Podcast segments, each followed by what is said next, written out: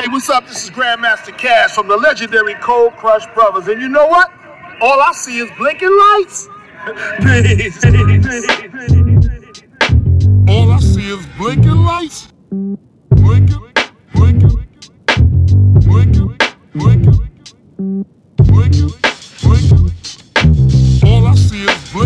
lights.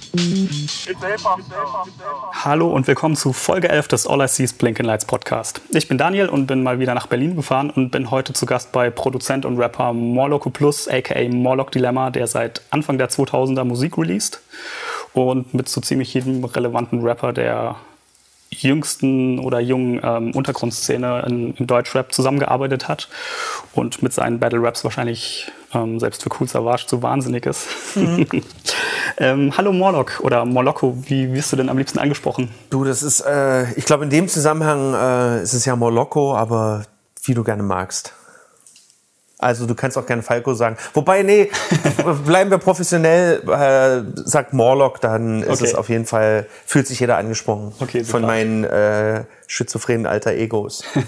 dann hallo Morlock, wie geht's dir denn? Gut, äh, es ist Freitag, ähm, da fühlt man sich immer ein bisschen entspannter, wobei es eigentlich scheißegal ist, weil ich sag mal, als, als freischaffender Künstler hast du ja eigentlich kein Wochenende. Beziehungsweise sind die Wochenenden ja dann teilweise die Arbeitstage, ja. aber nee, mir geht's gut. Du bist ja dann viel auf Tour unterwegs. Es geht jetzt bald Gigs wieder los, so auf jeden Fall. Im, im äh, Herbst, Winter geht die Hiob-Tour los, wo ich Special Guest bin. Wir haben noch diese Moloko, äh, nee, Quatsch, diese Mofo-Invasion-Abende. Mhm. Ähm, aber jetzt, also jetzt am Wochenende habe ich einen Auftritt, aber äh, es war jetzt erstmal wieder ein bisschen entspannt gewesen. Eigentlich hatte ich die letzten Wochen Urlaub gehabt. Ich hab, Schön. bin viel durch die Gegend gefahren. Das war auch sehr gut. Wunderbar. Ähm, wenn man sich ähm, mit dir ein bisschen beschäftigt und äh, ein bisschen recherchiert, taucht auf Fotos, auf Plattencovern ähm, und in allen möglichen Situationen immer wieder Alf auf. Ich sehe da drüben auch schon ein Hörspiel liegen. Jawohl. Was hat es denn damit auf sich? Und hast du irgendwie noch irgendwelche Sprüche aus dem Alf-Sprüchebuch parat? Äh, das Alf-Sprüchebuch liegt natürlich griffbereit. griffbereit. Perfekt. Hier das zweite immer da, ne, falls mir mal für Instagram und Co. keine knackige, kein knackiger Untertitel einfällt. Nee, Spaß. Ähm, also Alf ist halt, glaube ich, so ein Generationsding. Äh, ich gehöre halt zu der Generation an, die wahrscheinlich von der Alf Mania gepackt wurde. Mhm. Also ähm, von daher auf deine Frage zu antworten, ist, glaube ich, einfach so eine, so eine Kindheitsnostalgie, weshalb das halt immer mal wieder auftaucht. Aber Alf ist halt einfach auch, glaube ich, so in meiner Erinnerung der erste geile Charakter gewesen, dem ich verfallen war. Mhm. Also das ganze Ding, ich meine, es gab ja, wer, wer irgendwie Anfang der 80er, Mitte der 80er geboren wurde äh, und nicht auf dem Mond gelebt hat, der hat irgendwie, äh, ja, der wurde halt gepackt von dieser Alfmania. Und äh, da gab es ja alles. Es gab äh, auch das ganze Merchandising drumherum. Ich hatte, glaube ich, einen, äh, einen Alf-Killer und Füller gab's und also sämtlichen Scheiß. Und die Kassetten habe ich auf jeden Fall. Damals gab es keine DVDs oder ganz früher natürlich keine VHS. Es gab auch ganz lange keine DVDs, das fand ich voll schade. Aber vor ein paar Jahren sind die dann rausgebracht ja. worden. Da habe ich mich sehr gefreut. Aber ich, das ist natürlich so ein, eher so eine äh, nostalgische Nummer. Ist jetzt nicht so, dass mein Alltag bestimmt. Aber ab und zu taucht es tatsächlich immer mal auf. Lustigerweise halt auch mit, äh, mit bei meinen Grafikern. Ich habe halt so mhm. einen kleinen Pool an äh, befreundeten Grafikern, Comiczeichnern, die für meine Artworks verantwortlich sind. Und die sind fast alle, also jeder hat irgendeine Geschichte mit Alf. Das hat, ist halt nicht nur so eine Macke, die mich betrifft, sondern halt äh, viele Leute meiner Generation. Kannst du das noch unbeschwert gucken? Es gibt ja ganz viele, die ja, das irgendwie nicht. seit dieser Willy Tanner ja, Story irgendwie so ein bisschen. Leider nicht. Also das Ding ist, ähm, obwohl, ich meine, es, das, es liegt ein leichter, äh, sei, äh, wie sagt man, so ein so leicht, Beigeschmack einfach. Ja, genau, ein fader Beigeschmack dabei. Jetzt nicht mal, dass der sich halt irgendwie in irgendwie, ähm, dass der jetzt Sex mit Obdachlosen hatte, sondern einfach nur, dass er halt abgefuckt ja. ist. Es gibt ja auch diesen Allfluch. Ähm, irgendwie keiner aus der äh, Serie hat danach relevant noch irgendwie was mit Schauspiel zu tun gehabt. Ich habe auch mal gelesen, dass die dann bei der letzten Folge, als die abgedreht mhm. waren, irgendwie wortlos das Set verlassen haben. Also da war, war jetzt nicht das geilste, die geilste Atmosphäre am Set. Und was natürlich auch noch ein, so ein fader Beigeschmack ist, ich fand halt, die, wie die Serie geendet hat, das hat mich auf jeden Fall traumatisiert zurückgelassen, weil er ja gefasst wird und danach ging es halt auch nicht weiter und dann kam diese uns, dieser unsägliche Kinofilm. Ja. Ähm, es hat halt alles irgendwie so einen unrühmlichen Ausgang gefunden. So deswegen, ich glaube so, dass die, die, das, äh, die Gesamtheit dieser, dieser äh, Punkte lässt einen nicht ganz mehr, nicht mehr ganz so äh, befreit schauen. Aber auf der anderen Seite, wenn ich mich dann so reingeschaut habe, ich gucke dann meistens Serien auch am Stück, mhm. dann bin ich wieder auf dem Film und die Gags sind, sind Hammer und dadurch, dass die DVDs jetzt seit ein paar Jahren draußen sind, kann man sich das auch endlich mal auf Englisch angucken, wo ja. es auf jeden Fall nochmal eine andere Qualität hat. Okay. Ähm, aber ja, ich bin auf jeden Fall immer noch Fan. Okay, cool. Dann äh, kommen wir mal zu den, zu den eigentlichen Musikfragen. Ähm, du bist ja in Leipzig-Grünau aufgewachsen. Ja. Ähm, hast da, glaube ich, Anfang der 90er Jahre, soweit ich weiß, eher noch Techno gehört. Ja. Und bist dann über Graffiti zu Hip-Hop gekommen. Auch, äh, aber ja. Auch, okay. Mhm. Ähm, hatte ich da auch schon zu dieser Graffiti-Zeit ähm, die Musik abgeholt oder kam das dann erst später dazu? Äh, das kam über die Musik. Also das, ähm, ich habe eine Weile ähm, so ein Radiosender oder beziehungsweise eine Radiosendung gehört am Wochenende, wo es, mhm. muss man auch dazu sagen, es gab eine Zeit, da war es echt schlimm im äh, Neubaugebiet, also wo es dann auch ähm, Samstag, wenn man quasi zu Hause ist, nicht ungefährlich war, abends, nachts da rumzutigern. Und in der Zeit ähm, habe ich viel Radio gehört. Auch da, es gab eine, eine, eine ich würde jetzt mal sagen, Haus- bzw. Techno-Sendung, die bei Energy in den 90ern lief, wo dann DJs, die abends in Leipzig irgendwie gespielt haben, meistens noch so eine Stunde Set aufgelegt haben. Und in dem Zusammenhang gab es halt auch mal eine Trip-Hop-Sendung von Ninja Tunes. Ich weiß jetzt nicht mehr genau, wer da aufgelegt hat, aber da war halt in dem Set auch ein Keras One Song, wo ich mhm. damals nicht wusste, wer das ist. Aber die ganze, das, das Zusammenspiel aus düsteren Beats, die, den aggressiven Lyrics, die ich natürlich da in dem Augenblick nicht sofort durchstiegen habe, das hat mich mega fasziniert und eigentlich auch abgeholt. Ich glaube, ich habe auch Techno äh, ganz lange gehört, eben wegen dieser düsteren Atmosphäre, das Aggressive. Mhm. Und da gibt's natürlich ganz viele Parallelen zu, zu, zu Rap oder zu Underground, Gangster-Rap, wie auch immer. Und da waren so die ersten Sachen da, wo ich mich auf jeden Fall dafür interessiert habe. Und das kam dann mit dem Umzug äh, aus Leipzig. bin dann in eine, in eine Vorstadt von Leipzig gezogen und da bin ich in einen relativ fruchtbar, auf fruchtbaren Boden gefallen, was, was Hip-Hop betraf, weil da gab es ganz viele Leute, die schon Graffiti-Background hatten, die ähm, ja, die Hip-Hop äh, irgendwie zelebriert haben, gelebt haben und Rap gehört haben. Und da bin ich dann relativ schnell eingestiegen und da kam dann eigentlich auch erst die, diese Graffiti-Phase und äh, das letztendliche Interesse für Rap. Also schon so eine lebendige Szene damals. Schon, also innerhalb dieser kleinen Stadt, möchte ich mal sagen, ging auf wann, jeden war, Fall war das viel. noch. Ähm, wann war das denn? Das war äh, 97 bin ich da um, okay. umgezogen. Also ich habe so, ich würde mal sagen, recht spät, ich sag mal mal 95 so, so die ersten mich mit mit Graffiti auseinandergesetzt, noch nicht wirklich selber gemacht, aber okay. mich auseinandergesetzt. Ich meine, in Leipzig, Leipzig ist eine große Graffiti-Stadt. Damals äh, war halt komplett chromschwarz, also in meiner mhm. Erinnerung so die Südvorstadt, das war alles zugebombt, eigentlich ab der Wende und dann in den 90ern halt richtig schlimm, Streetbombing. Da wurde es dann natürlich, ähm, das, da, da konnte man die Augen nicht vor verschließen. Mhm. Ne? Das hat mich natürlich interessiert. Und genau, das wird so 95, 96. Okay. Und so die ersten Texte, würde ich sagen, mit, mit was, was Rap betrifft, waren dann so 97. Mhm. Und ähm, weil du es gerade ansprichst, wie bist du dann zum Rappen und vor allem zum, Ding, zum, zum Produzieren gekommen? Also beim Rappen war es so, ähm, das war das ist immer schwierig zu sagen. Ich kann das nicht genau auf den, auf, auf, auf Monat jetzt festmachen, ja, aber es war halt irgendwie in diesem Representing-Gedanken, damit ging das einher, dass ich halt irgendwie da eine, eine, eine Graffiti-Crew hatte. Und es gab andere Crews, wie es meistens so ist, die man dann meist nicht mögt, die man irgendwie dissen will, haten will. Und ähm, dann kriegt man halt auch mit, dass es in Deutschland auch äh, Sachen neben äh, fettes Brot und Fanta 4 gibt, die das relativ ganz, ganz gut machen. Ich, ich kann mich erinnern, äh, wo der äh, Klasse von 95 Sampler damals rauskam, das habe ich auf jeden Fall auch schon mitbekommen. Ich habe bei, bei so einem Jugendradio gearbeitet in Leipzig und ähm, da hatte ich auf jeden Fall Zugriff zu solchen Sachen. Und da kann ich mich erinnern, so der erste Aha-Effekt waren so Stieber Twins, glaube ich, gewesen. Also mit dem, nicht mal mit Fenster zum Hof, sondern mit so, mit einem Beitrag auf diesem Klasse von 95 Sampler. Und da war das so krass, ey, die dissen ja Leute. Also die, die Konfrontation, die Aggression in den Texten, das hat man gemerkt.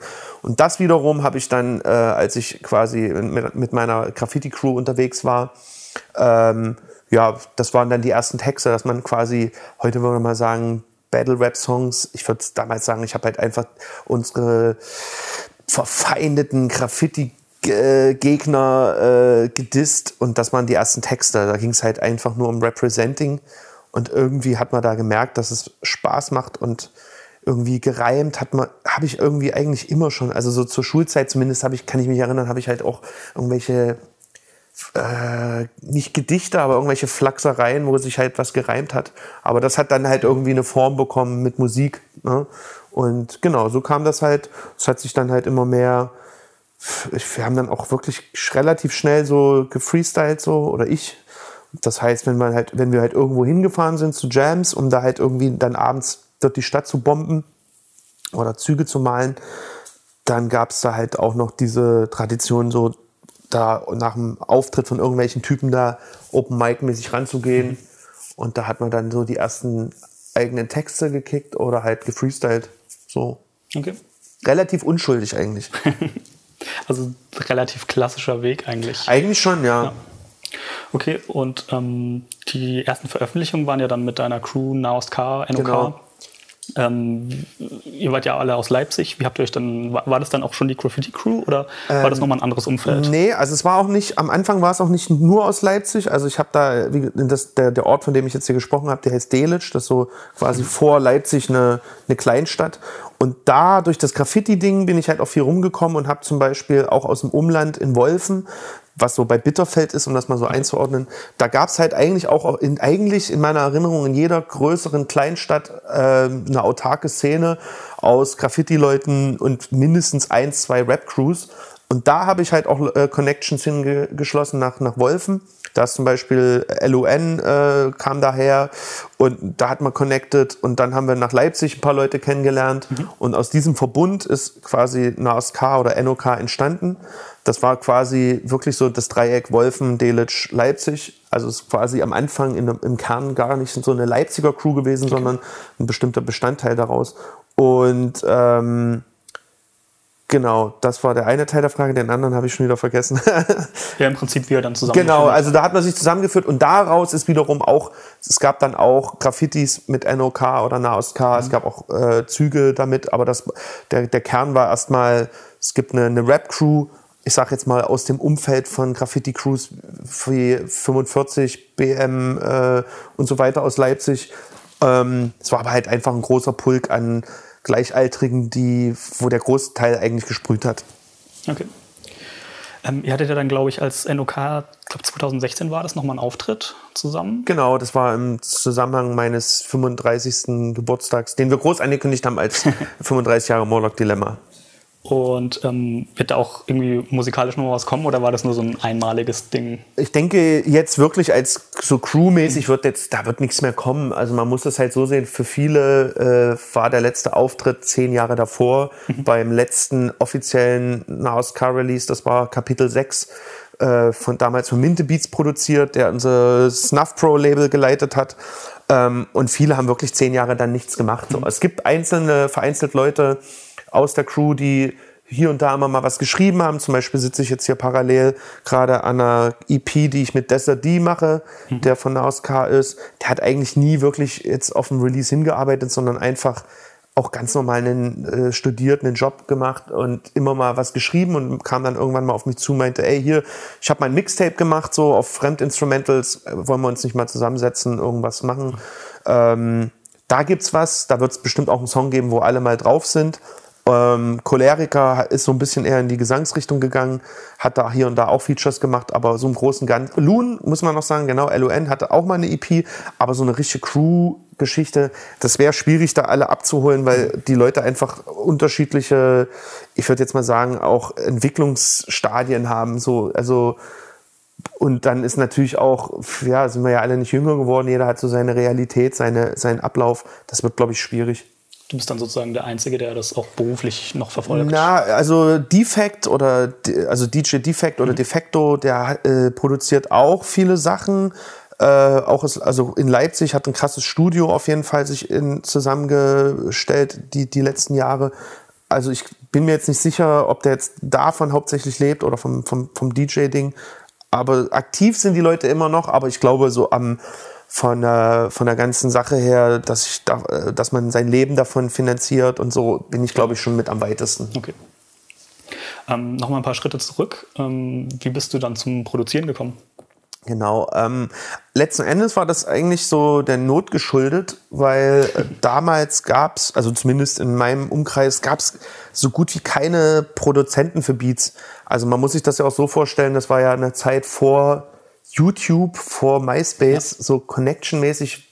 Ich weiß gar nicht, wie das damals ablief. Also man musste, glaube ich, wirklich direkt irgendwie zu Jams fahren, um Leute oder zu Konzerten, äh, um Leute halt kennenzulernen. Mhm. Also nur so ging das halt. Also das war nicht wie heute mit, ich schreibe mal eine, eine Mail oder schreibe dann bei Instagram eine Direct Message, sondern du musstest halt echt Connection haben oder irgendwie da halt direkt hinfahren.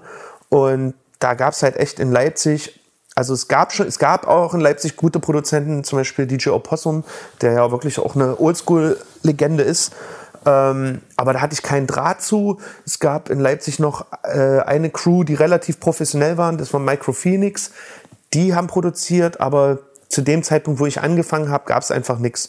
Ich glaube, äh, irgendwann ist dann mal dieses Hip-Hop-EJ rausgekommen. Das hat man sich mal angeguckt. Das war aber halt eigentlich unbrauchbar, weil man wirklich nur irgendwie fertige Teile zusammenbasteln konnte. Ich kannte Leute von, also von NOK, die haben dann halt auf der Playstation was probiert. Das ging auch in Ordnung, aber ich glaube, so der richtige Aha-Effekt oder Knackpunkt kam dann, äh, als Fruity Loops rauskam. Ich kann mich erinnern, dass mir das irgendjemand dann mal zugesteckt hatte, meinte, ey, probier das mal aus.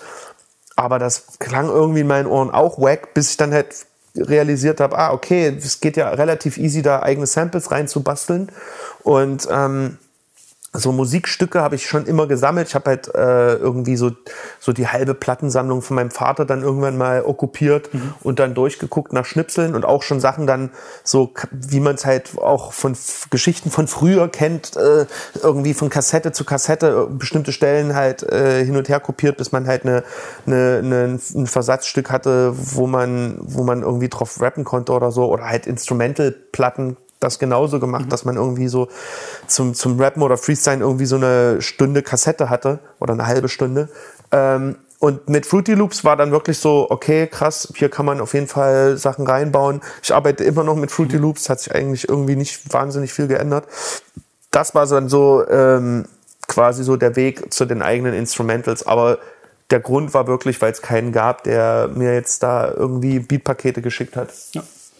Fruity Loops ist ja auch, glaube ich, gerade durch diese frühe Phase, wo irgendwie das auf illegal rumgereicht wurde, sage ich mal, wahrscheinlich so auch der Erfolg durch Fruity Loops, weil heute benutzen es noch so viele Leute. Ich benutze aber lustigerweise die Version immer noch. Also es ist halt wirklich auch jetzt kein, also kein Witz, ich benutze es immer noch. Ich äh, benutze einen Sequencer da drin, ich mhm. benutze äh, die, die Equalizer. Natürlich macht man jetzt, äh, jetzt zum Beispiel, ich habe jetzt hier Equipment, wo ich Sachen einspiele. Ich mache auch die Arrangements nicht in Fruity Loops, weil ich es da irgendwie unübersichtlich finde ich mache das, also ich, das heißt Cubase ähm, benutze ich zum Aufnehmen, genauso wie zum Arrangieren, zum Mischen benutzen wir Cubase. Aber so die Grundessenz ist immer noch gleich geblieben bei Fruity Loops auf diesem komischen ja, Sequencer-Pads da halt. Pattern. Genau, auf diesem Pattern. Ich denke da auch in diesen Pattern. Ähm, ich habe dann mit den Jahren, äh, hat sich auch Fruity Loops immer weiterentwickelt. Die ganz neue Generation, die funktioniert auch gar nicht mehr so, wie ich das ge also gelernt habe. Ich komme da auch nicht zurecht. es gibt auch Leute, die sagen, ich mache es mega umständlich, weil man man im Fruity Loops halt schneiden kann und äh, ich mache das halt alles vorher und ich mache das eigentlich aber so, wie ich es von Anfang an gemacht habe. Ja. Ich hatte ein paar Mal auch überlegt, ob ich versuchen sollte, mal meine Arbeitsweise zu ändern. Ich habe mir auch meine MPC besorgt gehabt. Aber das war alles so aufwendig und das mit dem Reinladen, das, also mhm. es ist, glaube ich, eine Arbeitssache und am Ende spielt es ja auch gar keine Rolle. Es muss halt irgendwie, muss halt gut klingen. Ja. Ich kenne MPC-Beats, die scheiße klingen und ich kenne Fruity Loops-Beats, die dope klingen. Von daher, genau. Also Fruity Loops ist wirklich so eine Offenbarung gewesen und benutze ich nach wie vor noch. Okay. Und habe damit auch kein Problem. Ich kenne nämlich ganz viele Leute, die damit produzieren und das aber ein Geheimnis draus machen, dass sie damit produzieren, weil ja, es irgendwie so einen komischen Ruf hat. ja, weil es halt irgendwie so amateurmäßig rüberkommt und dann äh, gleichzeitig äh, wird dann immer äh, Knife Wonder äh, herzitiert, der ja damit oh, krasse Produktion gemacht hat. Keine Ahnung, ich sag, das ist scheißegal, wenn, womit du das machst, so wenn du, man kann sich da auch weiterentwickeln und äh, ist halt, glaube ich, äh, eine, ja, es ist halt einfach eine Gewohnheitssache, ne? Ja, natürlich. Hast du dann am Anfang dir auch schon über Sachen wie so ein Soundbild Gedanken gemacht? Weil du hast ja schon, du hast zwar durchgehend so eine Entwicklung in, in, in deinen Releases, aber du hast ja schon ein recht klares Soundbild. Ja, also das, das ist halt natürlich immer abhängig. Ich höre ja auch so, äh, ich bin ja nicht im luftleeren Raum, in, in dem ich arbeite, sondern der, ich denke mal, das Soundbild oder vielleicht sogar gewisse Einflüsse von Samplequellen hat hier und da auch was damit zu tun, was für Musik man halt privat hört. Also ganz starker Einfluss ist natürlich, sind die ganzen Wu-Tang-Sachen bis, ich würde mal sagen, Mitte, Ende der 90er. Der RZA-Sound, der ist nach wie vor so ein, so ein Ding, natürlich nicht jeder Beat, ne, ist klar, aber so dieses Grundding, was die halt rübergebracht haben, das ist auch immer noch in meiner Musik drinne. Ähm, dann kam eine Phase, wo ich sehr viel das Non-Fiction, Necro, Psy Psychological Records Ding gepumpt habe. Ich bin dann auch jemand so, ich höre dann halt wirklich, wenn jetzt nicht irgendwas um die Ecke kommt, was super dope ist, was mich irgendwie, was mir so einen Aha-Effekt äh, bereitet, dann höre ich auch nur diese, diese Sachen, die ich geil finde. Ja. Also ich bin zum Beispiel auch, auch heute noch, äh, ich bin absolut nicht up to date, was gerade, ich habe das die, wahrscheinlich die letzten vier Eminem-Alben noch gar nicht gehört. Finde das auch jetzt irgendwie nicht so wahnsinnig wichtig, um. Also das war früher so ein, so ein, so ein das war immer wichtig im Nerd Talk, die ganzen äh, aktuellen Erscheinungen äh, zu kennen und das, ich weiß das auch noch, das hat mich aber immer gelangweilt, so, weil über Platten reden, ich, ich, ich höre mir die halt an, ja. Ja. Und äh, zu wissen, auch gerade bei DJs so, die haben dann so ein, so ein Spleen, so die unbedingt die Erstauflage von oder Originalpressung von der und der Platte. Und für mich war das halt völlig uninteressant. Ich meine, ich lebe davon, dass Leute sich bei mir hier Limited-Platten und die Erstauflage äh, und bla bla bla kaufen und so, aber ich persönlich, mir ist das egal. Also für mich ist Musik da, um mir die anzuhören. Im weitesten Sinne noch vielleicht das Artwork, um ähm, den, noch einen größeren Zusammenhang zu verstehen. Aber Musik ist zum Anhören da, nicht zum drüber reden eigentlich. Das, was wir ja gerade tun. ja. Okay, ähm, dann seitdem sind ja eine Menge Alben erschienen, Soloalben, ähm, dann Kollabos mit, mit Hiob, mit Dexter, Syllables Bill, Instrumentalplatten, eine Necro-Remix-Platte. Ähm, du warst also schon nicht immer, aber auf jeden Fall eine sehr lange Zeit eben als ähm, Rapper und Produzent aktiv. Ja. Ähm, liegt dir eins von beiden mehr? Ähm, ich glaube, das eine, also das kann ich nicht beantworten. Also das Ding ist, ähm, das, das ist, liegt eigentlich mit, mit meiner Arbeitsweise zusammen. Es gibt Tage, da kann ich einfach nicht schreiben. Und es gibt Tage oder manchmal auch richtig lange, da, da entsteht nicht wirklich was ein brauchbarer Beat oder so. Aber ich brauche halt unbedingt diese Auseinandersetzung mit Musik. Also ich denke mal so mein Alltag, mittlerweile arbeite ich ja wirklich hier hauptsächlich an, an Musik und mache keine Nebenjobs noch. Ähm, und ich würde mal sagen, so 70 Prozent, wenn nicht sogar noch mehr, besteht nur darin, Sachen zu suchen, also Musik zu suchen, die ich interessant finde, wo ich denke, dass da interessantes Material drauf sein könnte und halt nach Schnipseln zu, zu durchforsten. Das dann zu, das ist ja halt auch ein riesiger logistischer Aufwand. Ähm, und ich meine, ich bin mittlerweile auch, habe ich mir den, die, den Dogmatismus äh, genommen, alles von Platte zu samplen, weil das würde ich gar nicht, dann, das würde, ein- da würde ich noch viel weniger dann, äh, wie sagt man, äh, da wäre noch viel weniger, was dann am Ende bei rauskommt. Ähm, aber dieser Aufwand, halt Sachen zu suchen, Sachen durchzuhören, Sachen äh, zu kategorisieren, zu schneiden, äh, und dann geht ja quasi erst das Beatbout los. Das frisst halt einen Haufen Zeit auf jeden Fall. Deswegen kann ich nicht sagen, dass mich das jetzt. Ähm, ich glaube, es würde mir was fehlen, wenn ich eins von beiden jetzt nicht hätte. Ab und zu finde ich es auch interessant, deswegen gibt es ja auch diese Kollabo-Geschichten mit Produzenten, das mal ähm, sich da mal fallen zu lassen oder sich halt wirklich mal äh, fertige Beats geben zu lassen. Ähm, das hat was damit zu tun, dass ich zum einen natürlich die Künstler sehr schätze und die Arbeit von denen halt feiere. So. Das, das steht an erster Stelle.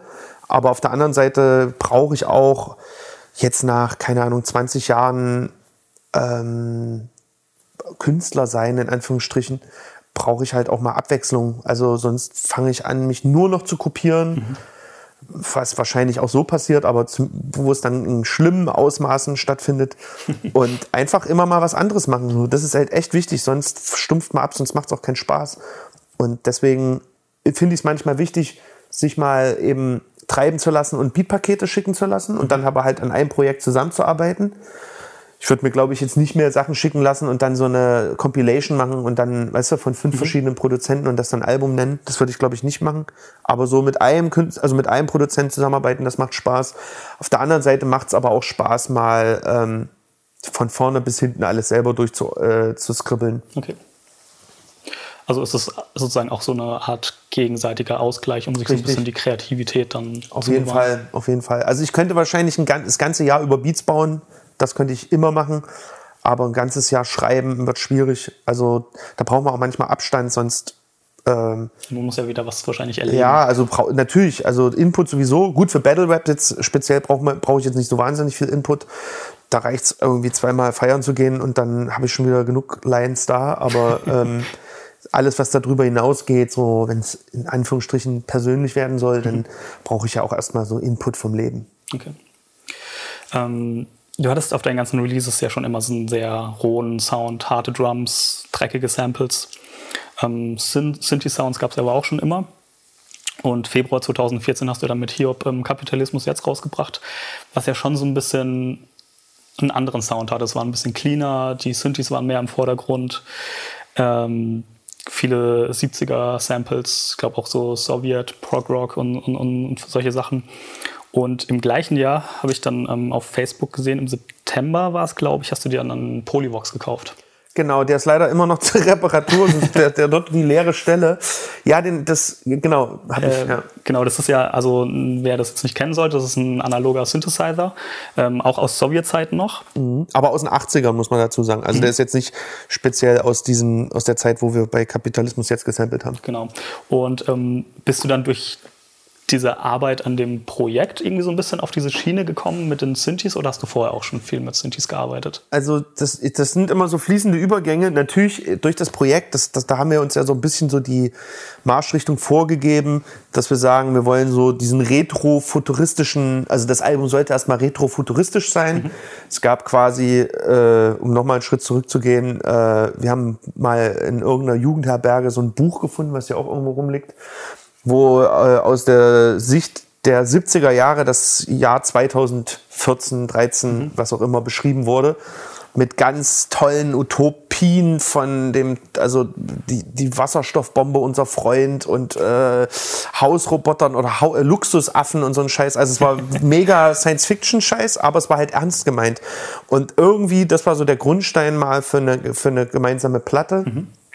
Die, zu der kam es dann auch und äh, da hat sich natürlich dieser, ich sag jetzt mal, Synthi-Sound der, der 70er halt angeboten, weil der ja damals, als die Platten, die Originalplatten halt rauskamen, äh, war das halt futuristischer Shit. Also das war quasi äh, Zukunftsmusik, um es mal so zu sagen. Mhm. Und aus heutiger Sicht betrachtet klingt es natürlich, äh, kommt, also schwingt natürlich Nostalgie mit, aber es hat natürlich nichts mehr heute mit Zukunftsmusik zu tun, sondern eben mit dem Retrofuturismus oder zumindest ist das so ein Schlagwort, was, was viel, viel in diesem Zeitraum. Und ähm, das war quasi die Marschrichtung, die wir uns vorgesetzt mhm. hatten, äh, musikalisch. Und äh, deswegen habe ich mich natürlich auch mehr mit Synthesizern auseinandergesetzt. Ich hatte vorher natürlich auch schon so äh, den, ich glaube, den Mikrokorg hatte ich mir schon mal zugelegt. So gerade für so so Bässe sind immer so ein, ja, so, so ein, ein leidliches Thema, genau. Aber ich habe dann auf jeden Fall in der Zeit nicht nur für das Projekt, sondern einfach auch, weil man sich ja auch ähm, produktionstechnisch ein bisschen fort mhm. äh, oder ein bisschen äh, vorankommen wollte Synthes geholt, ich hatte mir den, den String Melody geholt, äh, aber mich halt auch mit, überhaupt erstmal mit so, ähm, Modulation, Synthese und so weiter auseinandergesetzt. So, das muss man ja, da muss man auch erstmal reinkommen, wenn man Thema jetzt für sich auf jeden Fall. Richtig. Und äh, in dem Zusammenhang, das stimmt, habe ich dann auch den, den Polyvox en- entdeckt gehabt. Ich hatte, glaube ich, so ein, äh, habe ich immer noch so ein VST-Plugin davon, aber es ist halt überhaupt nicht vergleichbar mit der Kiste, wenn die dann da ist. Es war auch ein Riesenakt, den herzubekommen. Und der ist leider immer noch nicht ganz. Der, der, der ist halt wahnsinnig anfällig. Ich hatte ihn schon zweimal zur Reparatur. Jetzt guckt ein Kollege sich den nochmal an, weil der halt krasse Wackelkontakte hat. Ist alles in Ordnung. Ich musste den halt per Luftfra Luftpost von Ru ich habe den halt in, in, beim, in, in Russland gekauft beim äh, russischen eBay über einen Mittelsmann. Der hat den aber dann nicht verschicken können, weil der zu schwer war für die Okay. Post. Und dann äh, ist ein Kollege mit seiner Freundin in Russland im Urlaub gewesen, hat den dort abgeholt und mir mit der Post, äh, mit der Luftpost zugeschickt. Da hat er aber irgendwie einen Schlag abbekommen. Äh, ich- ich will gar nicht weiter ins Detail gehen. Es war auf jeden Fall ein über krasses Thema. Ich habe ein, zwei Mal drauf rumgespielt. Ist auf jeden Fall ein sehr, sehr aggressiver Synth, aber ähm, der ist noch nicht wirklich safe. Aber ich, ich bin immer noch dran. Ähm, ja, kannst du ein bisschen mal was zu dem Ding noch genauer zu erzählen? Also Ja. zum Beispiel, was, wie unterscheidet er sich denn zum Beispiel zu so Moog oder Korg, Also die du zum Beispiel auch hier hast? Die haben auf jeden Fall in Russland den auch immer genannt als den russischen Minimoog. Der ist natürlich ein, ein Abklatsch, sage ich jetzt mal salopp vom, vom äh, äh, Minimoog Model D. Ähm, er ist auf jeden Fall aggressiver. Viel konnte ich leider nicht drauf spielen. Also wie gesagt, das, ich habe den bekommen am Anfang. Da ging gar nichts. Da hatte ich Schiss, dass die Oszillatoren im Arsch sind. Dann habe ich den repariert dann, äh, oder reparieren lassen, besser gesagt. Beziehungsweise es gibt eine lustige Anekdote. Ich habe den in Berlin weggegeben. Also es kam halt äh, am Anfang kamen schon Töne raus, aber irgendwann hat er dann aufgehört, Töne von sich zu geben. Ich so, okay, ich muss den irgendwie in Reparatur bringen. Bin ich zu so einem Analog-Typen gegangen, so, ein- so ein Fuzzi, der halt wirklich nur 70er Jahre Geräte äh, zusammen auf zusammenschweißt. Ich hatte auch Glück gehabt, ich habe das Gerät gekauft von jemandem, der auch in, in der Polyvox-Werk gearbeitet hat. Okay. Der hat mir auch noch, es, noch, es gab noch einen Punkt mit extra Schaltern, die äh, an dem Gerät waren. Ähm, also wirklich ein richtig geiles Ding aus erster Hand, wenn man so will. Und ich gebe das halt ab, weil es nicht geht. Ich gebe das halt in Berlin so zu dem Fachmann für analog und höre halt ein Jahr lang nichts von dem.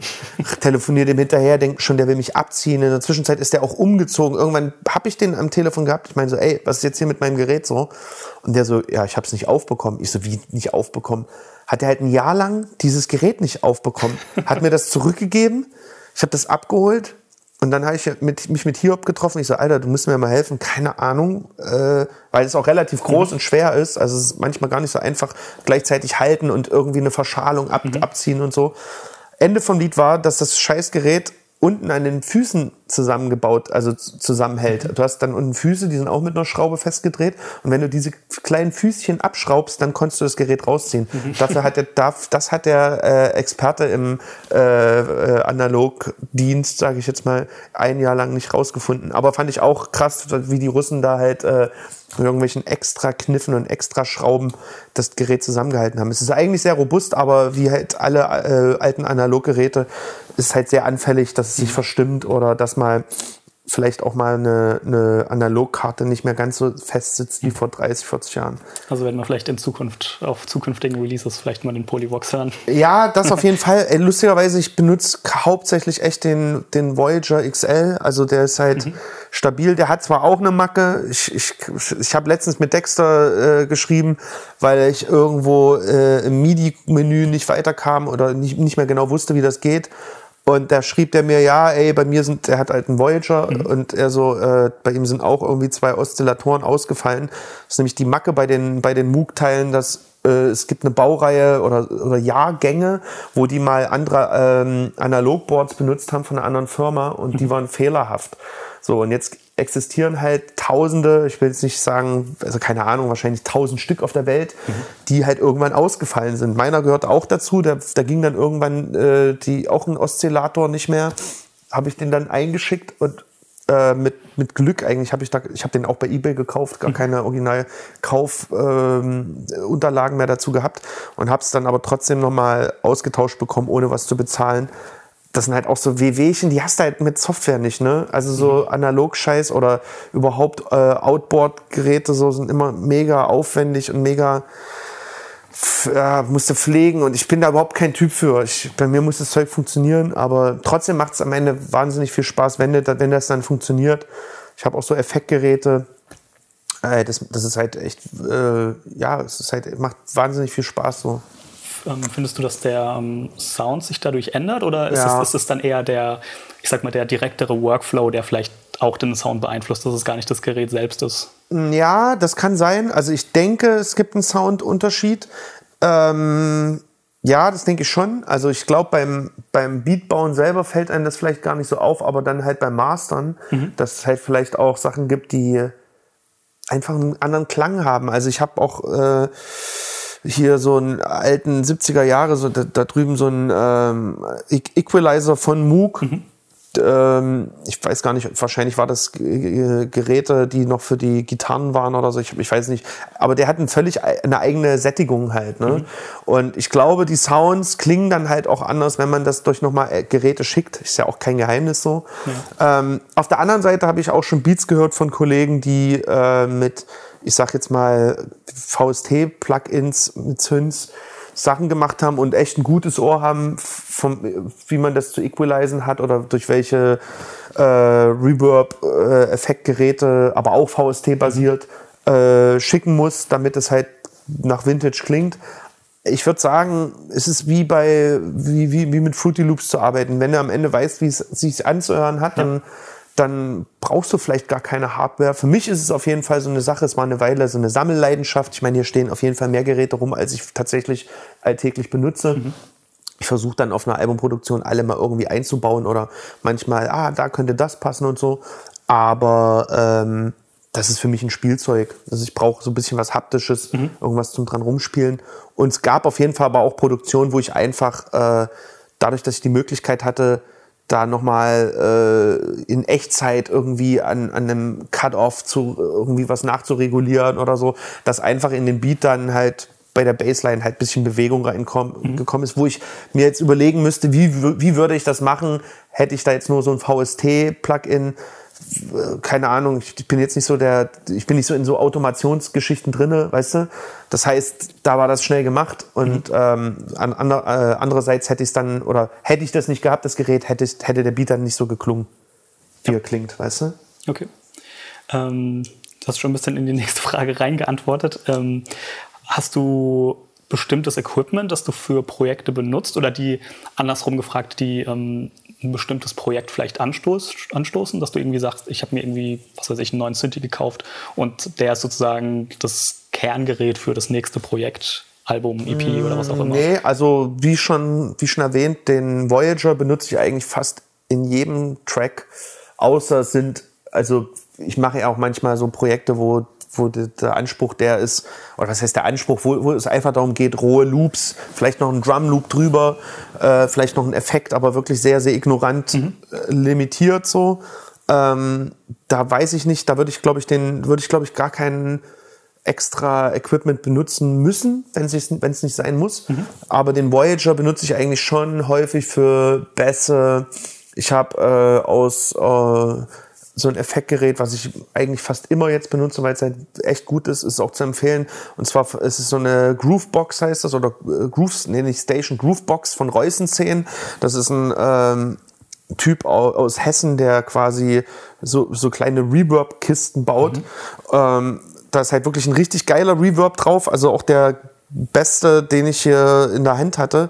Oder auch besser als dieser Spring Reverb, den man äh, hier und da halt mal einsetzt. Also ich finde den halt geil. Und der Vorteil ist, du kannst halt dort, äh, der hat äh, zwei ähm, Röhren drinne und du hast einen wirklich geilen, satten Distortion Overdrive drin und das halt alles in einer Box. Das habe ich mir vor, ich weiß nicht, vor zwei Jahren, glaube ich mal, oder anderthalb Jahren mal angeeignet, auf einen, auf, auf, auf einen Tipp von, von meinem Mischer hin. Und das benutze ich immer, weil das halt wirklich richtig fett macht. Äh, da kriege ich auch den, diesen, den Voyager, der ja eigentlich vom Sound her eher weich ist, wenn man den jetzt mal mit so einem, mit so einem äh, Minimoog Model D vergleicht, was ja eher bratzt, sage ich mal.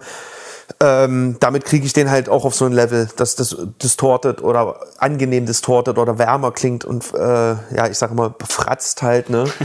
den benutze ich auf jeden Fall äh, hauptsächlich. Die, ich habe mir irgendwann mal die, die Moog ähm, äh, Effektgeräte mal besorgt, also diese Stomper St oder Stompboxen, glaube ich, heißen die. die sind auf jeden Fall auch zu empfehlen.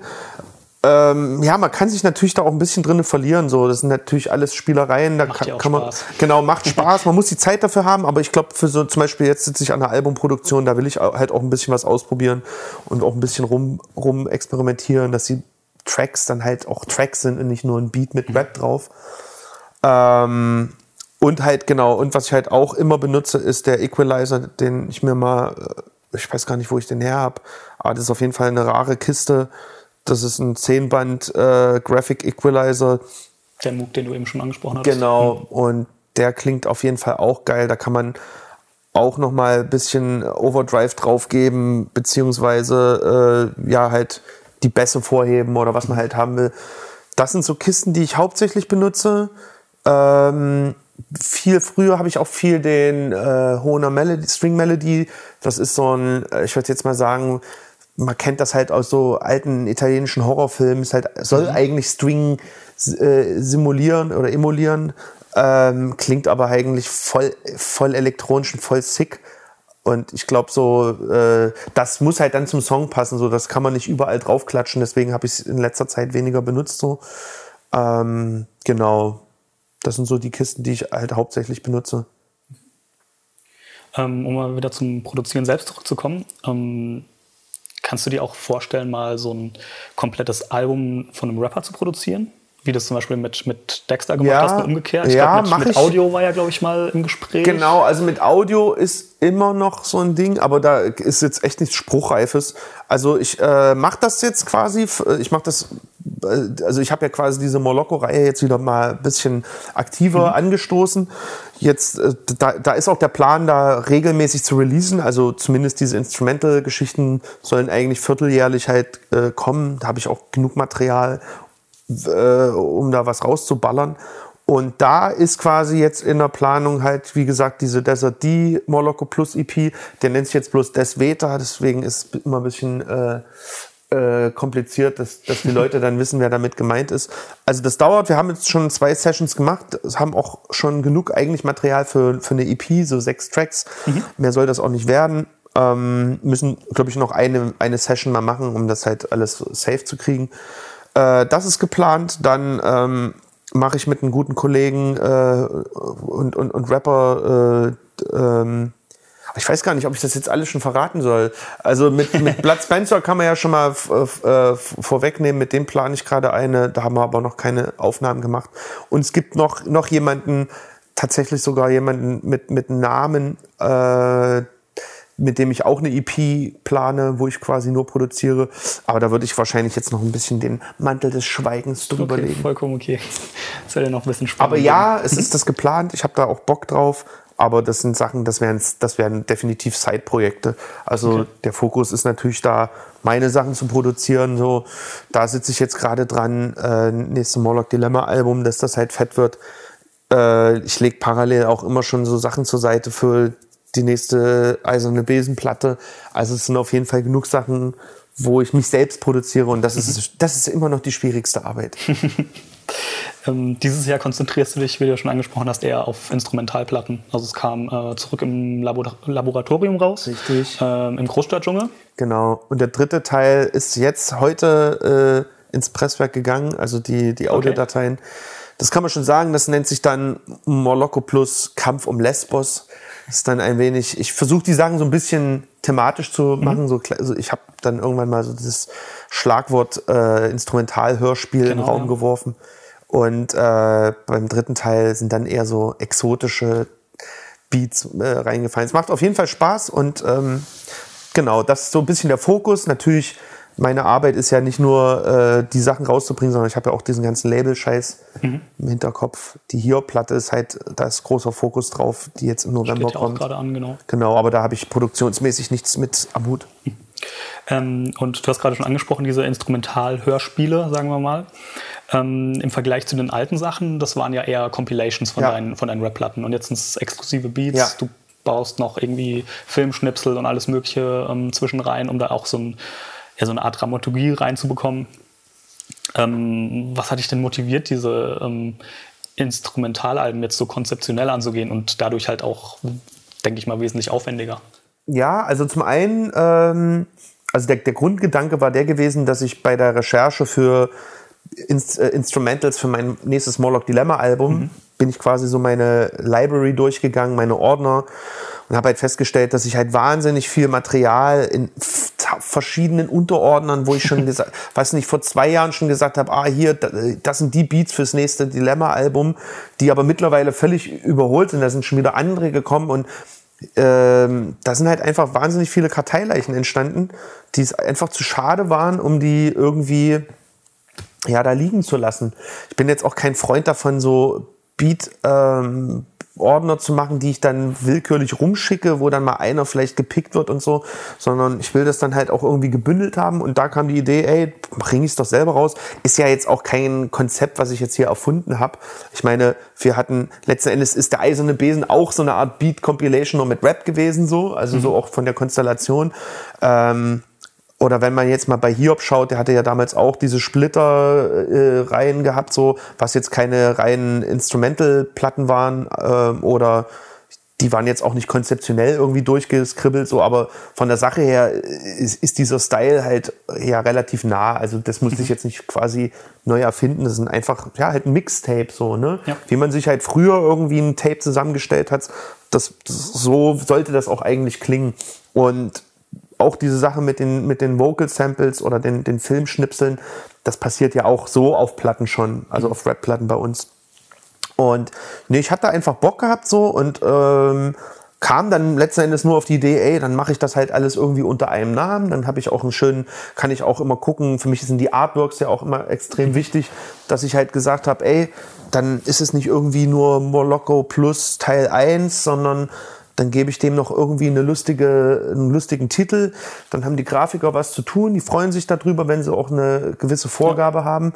Und so ging das eigentlich los. Und dann war es eigentlich nur noch eine Frage von, was für Titel geben wir dem Ding. Mhm. Und ähm, dann habe ich je nach Titel halt die, die, die Stimmung, die das, diese, dieser Titel äh, hervorruft, halt Beats ausgesucht und halt mich dann halt mal zwei Wochen hingesetzt und irgendwelche blöden Filme durchgeguckt, wo ich gehofft habe, dass ich da was finde. Und Teil 1 und 2 äh, waren relativ fix zusammengestellt. Mhm. Bei Teil 3 musste ich ein bisschen recherchieren, aber es hat halt Spaß gemacht und ähm, ich glaube, für die Leute ist es auch cool. Also es gibt halt für die Plattensammler eine kleine Auflage. Ähm, und ansonsten kann man sich das halt dann jederzeit irgendwie runterladen und dann irgendwie, keine Ahnung, beim ja, beim Lernen vielleicht nicht, aber beim, beim Essen hören, ich weiß es nicht. Ich weiß nicht, wo, wo, wozu man äh, so eine Musik hören kann. Also für mich, mir macht es auf jeden Fall Spaß. Es ist halt auch eine coole Fingerübung, halt einfach das Material mal durchzugehen. Ich habe gestern geschafft, mal meine, also wirklich alle Beats, die ich auf dem Rechner habe, mal auch wieder so thematisch zu unter zu äh, klassifizieren. Das heißt, für die zukünftige Arbeit wird es auf jeden Fall einfacher. Und es kommen auch immer neue Sachen ja hinzu. Also ich sitze ja jeden Tag irgendwie dran und finde irgendwelche Sachen, die ich benutzen kann. Und dahingehend ist es auch eigentlich ein geiles Projekt oder Langzeitprojekt, wenn man so will. Das, manchmal hat man ja auch äh, Loops, die für Beats nicht, eigentlich nicht geeignet sind, mhm. aber zum Beispiel dann wieder für so ein Interlude geil sind mhm. oder für so ein, ich sag jetzt mal, ein musikalisches Bett, auf dem man irgendeine, äh, irgendeinen Filmschnipsel legen kann und so. Und dadurch ist es ein bisschen entspannteres Arbeiten, weil ich muss nicht jeden Beat, den ich baue, sagen, okay, da, da, da rappe ich jetzt das und das drauf, sondern es gibt jetzt schon Beats, wo ich sage, ey, die sind dann halt so ein Moloko Plus Projekt.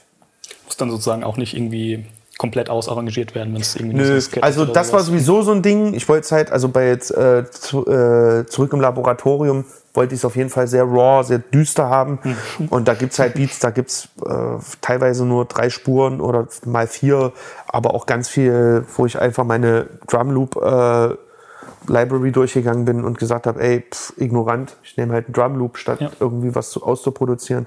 Bei der äh, dritten hier bei Kampf um Lesbos ist ein bisschen ausproduzierter, aber das hat dann, ich würde mal sagen, das gibt das Thema halt einfach vor. Mhm. Ja, ist ja dann auch schön, wenn die dann auch nochmal untereinander, auch wenn es sozusagen eine Reihe ist, nochmal einen eigenen Charakter sozusagen. Ja, ja, auf jeden Fall. Also auf jeden Fall. Ich habe kein Problem, wenn die Leute sagen, seit ja schon wieder eine Platte, die nach Moloko Plus klingt. Aber ich denke, innerhalb dieses Kosmos gibt es auch verschiedene Nuancen, verschiedene Ecken. Und ähm, ja, Ja, ist auf jeden Fall, also wenn man sich deine Diskografie so anschaut, ist ja eigentlich sowohl in den Produktionen als auch im Rap finde ich schon immer so eine Weiterentwicklung oder zumindest so ein Ausprobieren, Genau. was man noch machen kann. Ey, ich habe da auch gar kein Problem, wenn da nicht alles immer gleich auf dem ersten, äh, also gleich funktioniert so. Gibt natürlich auch Sachen, die ich nicht geil finde, jetzt rückblickend so, aber äh, man muss halt einfach weitermachen und das ist, glaube ich, auch so der, zumindest meine Herangehensweise an, oder meine Arbeitsweise einfach, dass äh, dieses Optimum wird wahrscheinlich nie erreicht, sondern es ist quasi der dokumentierte Weg dahin. Was findest du zum Beispiel nicht geil? Ach, das ganz viele. Also es gibt Sachen, die finde ich vom Sound her, vom Soundbild nicht mehr geil. Ähm, aber das will ich gar nicht so benennen, weil das, das muss jeder selber, also weißt du, oder beziehungsweise ich, jetzt habe ich vor ein paar Tagen die äh, das, das Besen Mixtape, damals war es ja quasi als Mixtape angedacht, also Eiserne Besen 1 quasi, nochmal digital rausgebracht, weil viele gefragt hatten und ich das einfach vergessen habe hochzustellen. Und da, da bin ich zum Beispiel immer überrascht, wie, wie positiv da oder wie, ja, wie das dann zum Klassiker ho äh, hochstilisiert wird. Weil für mich war das damals einfach nur eine Fingerübung. Ich hatte halt wahnsinnig viele äh, Feature-Parts äh, auf irgendwelchen Alben. Ich wollte die mal gesammelt haben, hatte Beats über. Finde das aber jetzt na, rückblickend jetzt auch nicht wahnsinnig dope. Also so die Beats finde ich teilweise nicht gut gemischt, äh, was es ja auch, was ja auch gar nicht den Anspruch hatte, irgendwie ein Album zu sein, sondern es war halt wirklich so rausgerotzmäßig. Vielleicht macht gerade das eben Ähm, Ja, ja, das zu- zum natürlich. Klassiker, dieses Ja, ja, auf und jeden so. Fall. Aber da gibt's andere Sachen, die ich cooler finde. Aber das ist halt, wie gesagt, das ist so eine persönliche, das ist für mich jetzt kein, also in meiner, äh, in- also rückblickend betrachtet, war es jetzt für mich kein Meilenstein, der äh, zu dem es teilweise jetzt gemacht wird. Ich meine, ich nehme das natürlich äh, dankend an. Äh, ich finde natürlich aus meiner Sicht bei Eiserner Besen 2 besser als Teil 1, aber es gibt Leute, wahrscheinlich nicht wenige, die es andersrum sehen. Ähm, das sind so Sachen, es gibt natürlich auch inhaltlich Sachen, die ich äh, heute anders machen würde, aber das ist halt einfach, äh, für mich ist halt auch so ein, so, ein, so ein Album oder so ein Werk, um es mal so zu sagen, ist halt auch einfach dann so ein Zeitdokument des jeweiligen Zeitfensters so. Und wenn ich halt zu dem Zeitpunkt so eine Musik gemacht habe, dann ist es halt so. Und wichtiger ist, dass ich jetzt was Geileres mache für mich. So. Ähm, du hast in irgendeinem Interview gesagt, dass du zwar gerne Serien schaust, ähm, aber eigentlich damit aufhören willst, weil es irgendwie so ein extremer Zeitkiller Ja. ist. Wenn man sich jetzt aber diese Instrumental-Sachen anhört, dann scheinst du ja schon viel Zeit so in Filme und so weiter zu stecken. Ja, ja, ja, das Ähm, stimmt. Gibt es irgendwie, also auch wenn man sich hier umguckt, hier hängen ganz viele Filmplakate, ähm, die auch alle in so eine, sage ich mal, zeitlich ähnliche Richtung gehen von der Stimmung. Was, was sind denn so Morlock, äh, Morlock-Filme, Morlocco-Filme? Äh, ey, also lustigerweise, also teilweise habe ich die auch noch gar nicht wirklich geschaut. Das, die habe ich tatsächlich nur geguckt oder nur ausgesucht, die Poster wegen den Artworks. Okay. Wobei, nee, stimmt nicht, ich kenne die eigentlich alle. Aber es, es war, als ich die gekauft habe, zum Beispiel die Poster, da, da ich, war ich jetzt nicht Fan von Cool Hand Luke zum Beispiel. ähm, naja, also ich glaube, manchmal denkt man auch, also ich gucke auch viel ähm, Zeug, was jetzt rausgekommen ist. So, das, teilweise hat es echt was damit zu tun, da läuft einmal äh, irgendein skurriler Film über den Weg oder ich habe ja auch Bekannte, die dann mir mal was empfehlen oder sagen, hier diese Serie musst du unbedingt mal schauen, total krank oder äh, kennst du den Film schon? Ich hatte letztens zum Beispiel, wie hieß der denn? Das hat mir ein befreundeter Regisseur äh, empfohlen. Und zwar, oh, jetzt komme ich nicht drauf. Äh, die rote Sonne, das hat er mir zwar nicht empfohlen, aber die rote Sonne ist zum Beispiel so ein Film, den ich letztens geguckt habe. Es gibt auch wahnsinnig viel auf YouTube, was man einfach da gucken kann. Dann gucke ich mir das an, aber meistens läuft das halt nebenbei, wenn ich irgendwie arbeite. So. Also so wirklich bewusst Filme gucken. Ich setze mich da nicht hin und schaue mir irgendeinen schrulligen 70er Jahre anstrengenden Film an. Ähm, das mache ich dann, ich weiß nicht, das ist dann Teil einer Recherche oder, oder do, doch, manchmal habe ich schon Bock. Letztens habe ich mir angeguckt von äh, Fassbinder der äh, Welt am Draht, weil ich das schon irgendwie seit zehn Jahren machen wollte, mir den anzugucken, immer wieder empfohlen worden und ja, es ist halt jetzt nicht leichte Kost so, ne? Also das, das gucke ich dann ja. wahrscheinlich nicht vorm Schlafen gehen so. Äh, da da gucke ich dann eher so, was habe ich da als letztes geguckt? Äh, ich will jetzt auch nichts Falsches sagen. Aber wenn ich zum Beispiel zu, ich gehe ab und zu zu Saturn und dann hole ich mir halt, hier genau, letztens habe ich Training Day mir mal auf, auf Blu-ray geholt. So, mhm. den habe ich halt, weiß nicht, 20 Millionen Mal schon geguckt.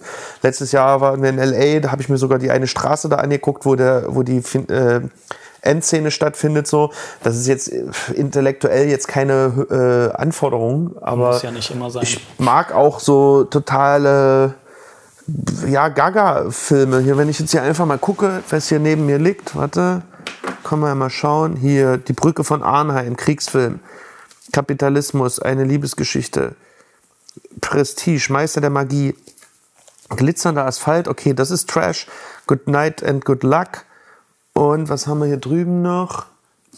Ah, doch, das ist ein Film, der passt auf jeden Fall in so eine Morlock-Geschichte, aber den habe ich halt echt äh, aus Recherche geholt. Star Crash 1 und 2 habe ich noch nicht aufgemacht. Den gab es halt äh, reduziert. Ist natürlich übelster Trash-Müll. Dann hier liegen noch Western rum. Äh, True Grit. Also es ist einfach eine bunte Mischung aus so Sachen. Ich gucke auch Komö Komödien gerne so. Ich guck, also sowas zum Beispiel würde ich mir halt wahrscheinlich an einem Sonntag verkatert mhm. reinziehen. Irgendeine Will Ferrell-Komödie. Mit sowas kann man mich immer locken. also es ist jetzt nicht so, dass ich den ganzen Tag nur irgendwelche skurrilen 70er Jahre Arthouse-Verfilmungen äh, reinziehen muss. Ähm, das mache ich tatsächlich bewusst oder äh, nebenher, wenn ich zum Beispiel so Sample-Material äh, suche. Ähm, teilweise stößt man da auch echt auf lustige Filme. Ich will die aber auch nicht alle äh, vorwegnehmen, weil Natürlich. Sample soll sich ja jeder selber diggen. Aber ähm, auf jeden Fall, wenn man sich so die ganzen Videos und Cover, gerade die Sachen von ähm, Inkesoid anschaut, ist da ja schon so, ich sag mal, so ein dieser 60er, 70er genau. Film-Vibe da, oder? Ich mag das auch. Also ich bin auch Riesenfan von diesen äh, Blaxploitation-Covers oder Artworks. Ähm, das ist auch eine Sache, die wir immer mal wieder aufnehmen.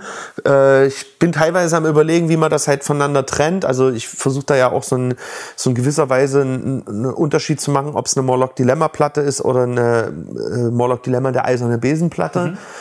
Da sind wir noch auf dem Weg dahin, das voneinander zu trennen. Auch die Moloko Plus Artworks haben natürlich wieder Schnittstellen zu den anderen Sachen. Ähm, da ist, ist noch nicht die, da gibt's noch nicht die finale äh, Überlegung, wie das voneinander getrennt ist.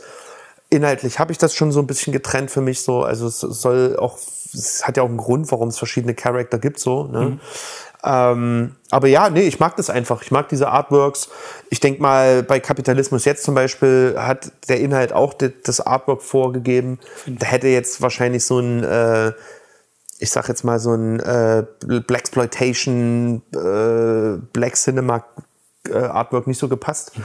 Ähm, aber bei so auf die Kacke hauen und äh, eiserner Besen, wo es ja echt nur um Megala, Megala, oh man, heute Wortfindungsschwierigkeiten, also um, um, um Selbstprofilierung geht, da passt das natürlich super. Ja, ich glaube, ähm, Torch hat das ja mal, du hast irgendwann mal so einen, so einen Chat gepostet, ja, so, so, eine Mischung aus Gruselfilm, Sexfilm und Bud Spencer. Ja, da musste ich, da musste ich schmunzeln. Das, das hat er ziemlich gut auf den Punkt gebracht. Wobei das halt echt wirklich so eine äh, eiserner Besengeschichte ist, äh, Richtung ist. Ich versuche jetzt gerade so ein bisschen mit der neuen Platte, mit der neuen Morlock Dilemma Platte, das alles so ein bisschen nochmal auszudefinieren.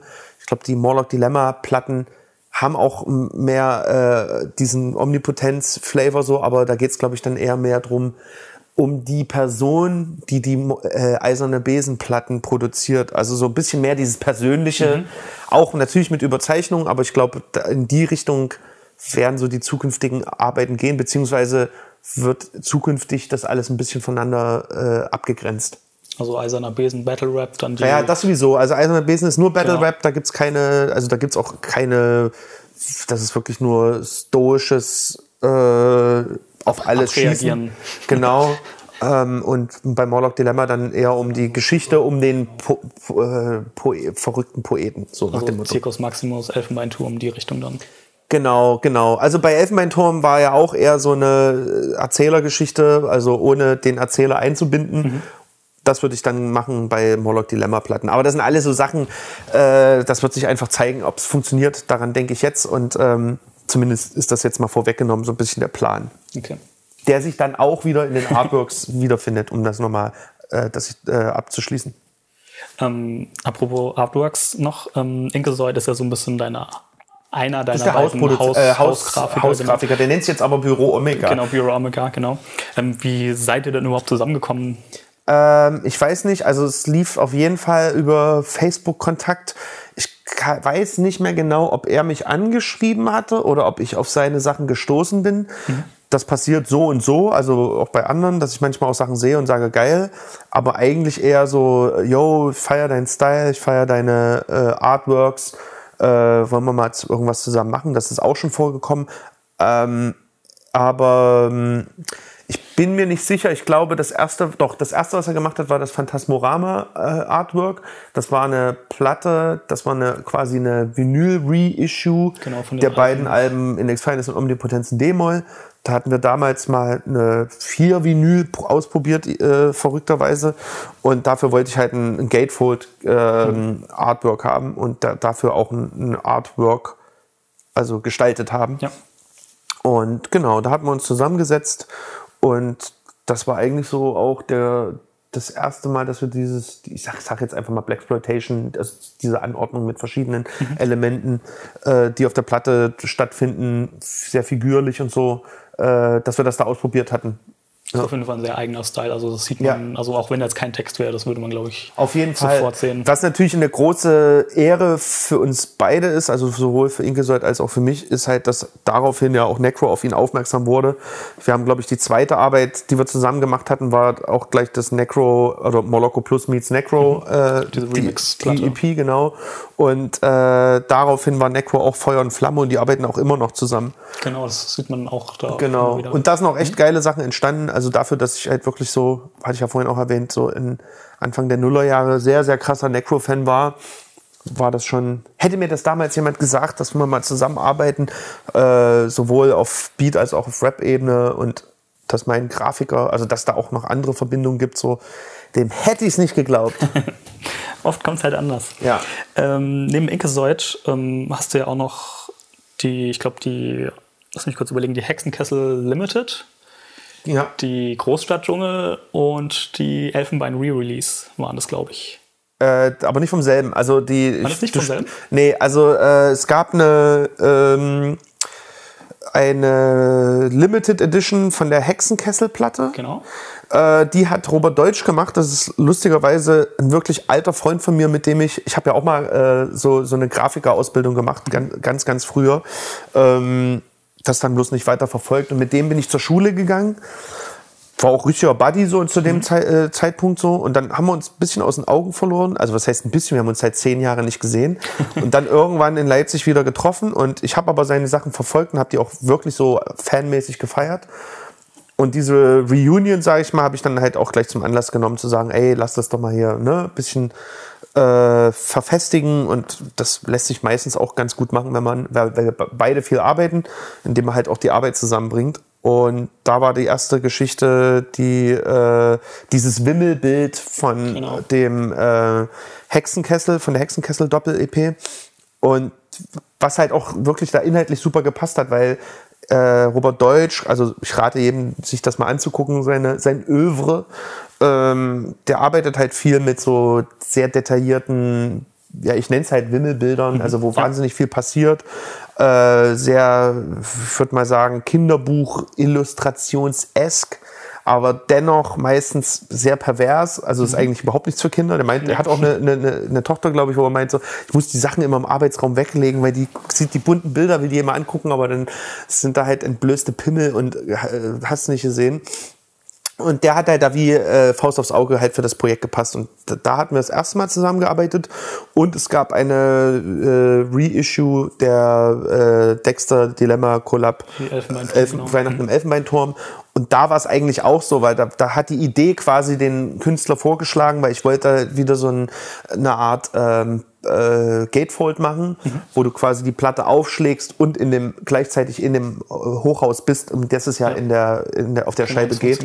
Und da ist er mir natürlich auch äh, als erster eingefallen. So und da hat das Und die gepasst. Großstadtdschungel ist Die Großstadtdschungel ist von einer äh, Künstlerin, die ich, äh, die ich auch persönlich kenne, die bei, wo ich, ich habe bei äh, Hip Hop Vinyl äh, jetzt mal zwei Jahre äh, halbtags als als PR-Guy gearbeitet und äh, die hat dort in der Grafik gearbeitet und ihre, ihre Sachen feiere ich auch. Das ist Rachel Süßkind.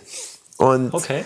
äh, viele, äh, sie ist auch sehr beeinflusst, glaube ich, von Robert Deutsch, das kann man, glaube ich, auch sagen. Oder zumindest ist sie Fan von den Sachen. Es hat auf jeden Fall diesen gleichen Wimmel. Genau, richtig, richtig. Und da hat es halt wiederum gepasst, weil da gibt es Arbeiten von ihr, die auch in so Neonlicht Geschichten gehen, auch Großstadt in sehr detaillierten, äh, mit de sehr detaillierten Einzel, äh, detaillierte Einzelheiten, ne? doppelt, doppelt knuppelt. ich glaube, äh, jeder weiß, was ich meine. Und ähm, ja, da hat das super gepasst. Also äh, ich arbeite da gerne mit verschiedenen Leuten zusammen. Die nächste Geschichte wird auch noch mit einem, jemand anders äh, äh, stattfinden. Und zwar mit dem Ralf Niese. Der hat und der ist unter, unter anderem verantwortlich für das für die Gestaltung und für die Verpackung von der Moloko Plus Actionfigur. Ähm, und der hatte, glaube ich, mal, was hat er noch gemacht? Der hat ein paar Shirts für mich designt und die letzte 7-Inch, äh, die Pestizide 7-Inch mit Blood Spencer und Conway, da hatte ich noch so einen, so einen Aufkleber, so einen Sticker dazu gemacht. Genau, ja. mit, das, das hat er auch die hat auch wieder so einen, so einen eigenen Stil schon wieder. Genau, aber so gerade so diese Co- Comic-Cartoon-Welt, da fühle ich, oder da fühlt sich Morlock und äh, der eiserne Besen, die fühlen sich da sehr, sehr wohl und Morlocco Plus auch. Ähm, Eine Frage noch zu den ähm, Robert Deutsch-Covern. Was mir da direkt als Assoziation gekommen ist, war das ähm, Futurama-Cover von No Fiction, das ja auch so einen Wimmelbild-Charakter hat. Ja, war das irgendwie auch so, nee. so ein Einfluss dafür oder hat das gar nichts? Uh-uh.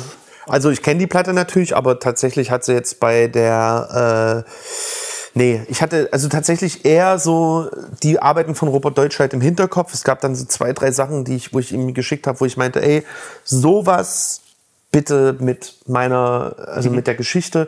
Wir haben uns dann einmal getroffen.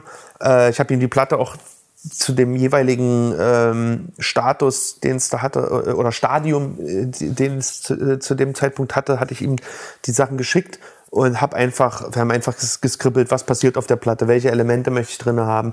Ähm, es ist ja wirklich ein, Suchbild. Du findest, also wenn man richtig schaut, man findet MC Bomber auf der Platte äh, und also beziehungsweise auch im, in dem Artwork, man findet Audio 88 und. Man, Alf. Man findet Alf, genau, man findet Hiob, man findet äh, die Protagonisten, also Jack Unterweger ist zu sehen mit seiner, mit seinem ähm, eierschalfarbenen Cadillac. Ähm, Brank ist natürlich zu sehen, ich glaube sogar zweimal, einmal an seinem. Also das waren einfach Sachen, die haben wir halt im Vorfeld festgelegt und da gab es quasi auch schon Inspirationswerke, die dafür einen Einfluss waren, aber die waren halt aus seinem eigenen Repertoire. Okay. Ähm, du hast gerade schon angesprochen, die Actionfigur zu Zurück im Laboratorium ähm, in der Limited Edition. Wie kam es denn zu dieser Idee und ähm, warum, wie, wie- kommt es zu einer Moloko Plus Actionfigur? Also das Ding ist, ich wollte das schon wirklich sehr, sehr lange haben. Ich habe bestimmt, ich will jetzt nicht lügen, aber äh, schon zwei Jahre. Also ich kann mich erinnern, das erste Mal, wo ich darüber nachgedacht habe, war tatsächlich beim Eisernen Besen 1. Da dachte ich so, ey, das wäre so geil, da noch eine, äh, das war ja damals auch eine Zeit, wo die nur auf, die kam nur auf CD raus und nur, ich glaube, die ersten Auflagen waren sogar irgendwie selbst gebrannt oder so. Es war wirklich so ein, fast schon so ein Giveaway-Artikel. Ähm, und da meinte ich so, ey, irgendwas braucht man noch. Ich will so eine Actionfigur halt haben, weil es gab damals diesen Trailer mit dieser, da hatte ich ja auch einen Anzug an, also so wie ich mir damals Moloko Plus, äh, Eisernen Eiserner Besen, Besen. vorgestellt habe. Das hat sich dann auch immer mal gewandelt. Jedenfalls dachte ich so, ey, davon bräuchte man eine Actionfigur. Und dann habe ich so ein bisschen recherchiert. Ein Kumpel von mir hatte viel in China zu tun, sogar in der Stadt, wo die ganzen Mattel-Figuren hergestellt werden. Da haben wir angefragt, da war aber alles völlig utopisch. Selbst die, wenn man sich Samples schicken lässt, in so einer Fabrik waren das halt Auflagen, das hätte ich gar nicht bezahlen können und hätte auch nie Abnehmer dafür gefunden für so viele. Dann kamen die 3D-Drucker auf. Da haben wir uns überlegt, okay, könnte man das vielleicht über so einen 3D-Drucker machen? Okay, wer malt das an? Das Material sieht nicht geil aus, man kann keine Arme bewegen, bla bla bla. Lange Rede, kurzer Sinn. Das ist ein Thema, was mich schon seit Jahren beschäftigt. Und irgendwann kam dann auch bei HAV äh, mal eine Platte raus mit äh, von Schaufel und Spaten. Und da meinte ich so, ach cool, geile Sache. Und habe, ich glaube, ich sogar auch gefragt, wie, wie die das gemacht haben. Und dann stellte sich raus, dass es hier in Berlin äh, Leute gibt, die das quasi in Eigenregie machen. Und ähm, bis ich dann quasi, das ist wieder noch ein bisschen Zeit vergangen, bis ich dann äh, auf die Idee kam bei Moloko Plus, weil das ja eigentlich der Charakter ist, der am ehesten nach einer äh, Comicfigur aussieht, Ja, mit dass ich gesagt habe, und so lass das mal machen. Dann wollte ich das aber eigentlich auch schon machen, als die Hexenkessel rauskam. Da, da gab es ein Video äh, zum Song Cognac, wo ich quasi so ein bisschen Ja. die Geschichte von Moloko Plus erzähle, äh, basierend auf dem, also Inspiration war damals äh, der Trailer von The Wrestler mit Mickey Rourke. Den haben wir quasi eigentlich nur nachgebaut mit, also wirklich Szene für Szene. Ähm, das war aber auch lustig und auch gewollt, ähm, eben nur mit Moloko Plus. Und da dachte ich damals schon, ey, dazu wäre es geil, wenn wir dann noch äh, eine Figur haben. Hat leider nicht geklappt. Und der letztendliche Fakt, warum wir es dann noch gemacht haben, war, dass mein äh, Kollege aus Leipzig hier, ähm, der Ralf Niese, der, der Comiczeichner, sogar für die Jungs in Berlin, also diese, äh, die nennen sich Good Leg Toys, die die, die Actionfiguren machen, ähm, ja, ganz viel mit denen zusammenarbeitet, die Figuren teilweise vormodelliert und so. Also hat sich dann auch schon wieder, ich sag jetzt mal so, äh, umfeldmäßig da ein Kreis geschlossen. Und letzten Endes hat dann, war dann der Anlass bei der Moloko Plus Erstveröffentlichung von der neuen Reihe äh, gegeben, zu, äh, um zu sagen, ey, da ziehen wir es jetzt mal durch. Wir machen da, machen das. Und ähm, habe auch über den Ansturm da völlig äh, unterschätzt. Die war ja im Prinzip direkt Es war ausverkauft. oder? sofort ausverkauft. Man muss auch dazu sagen, die, die Herstellung ist halt nicht billig.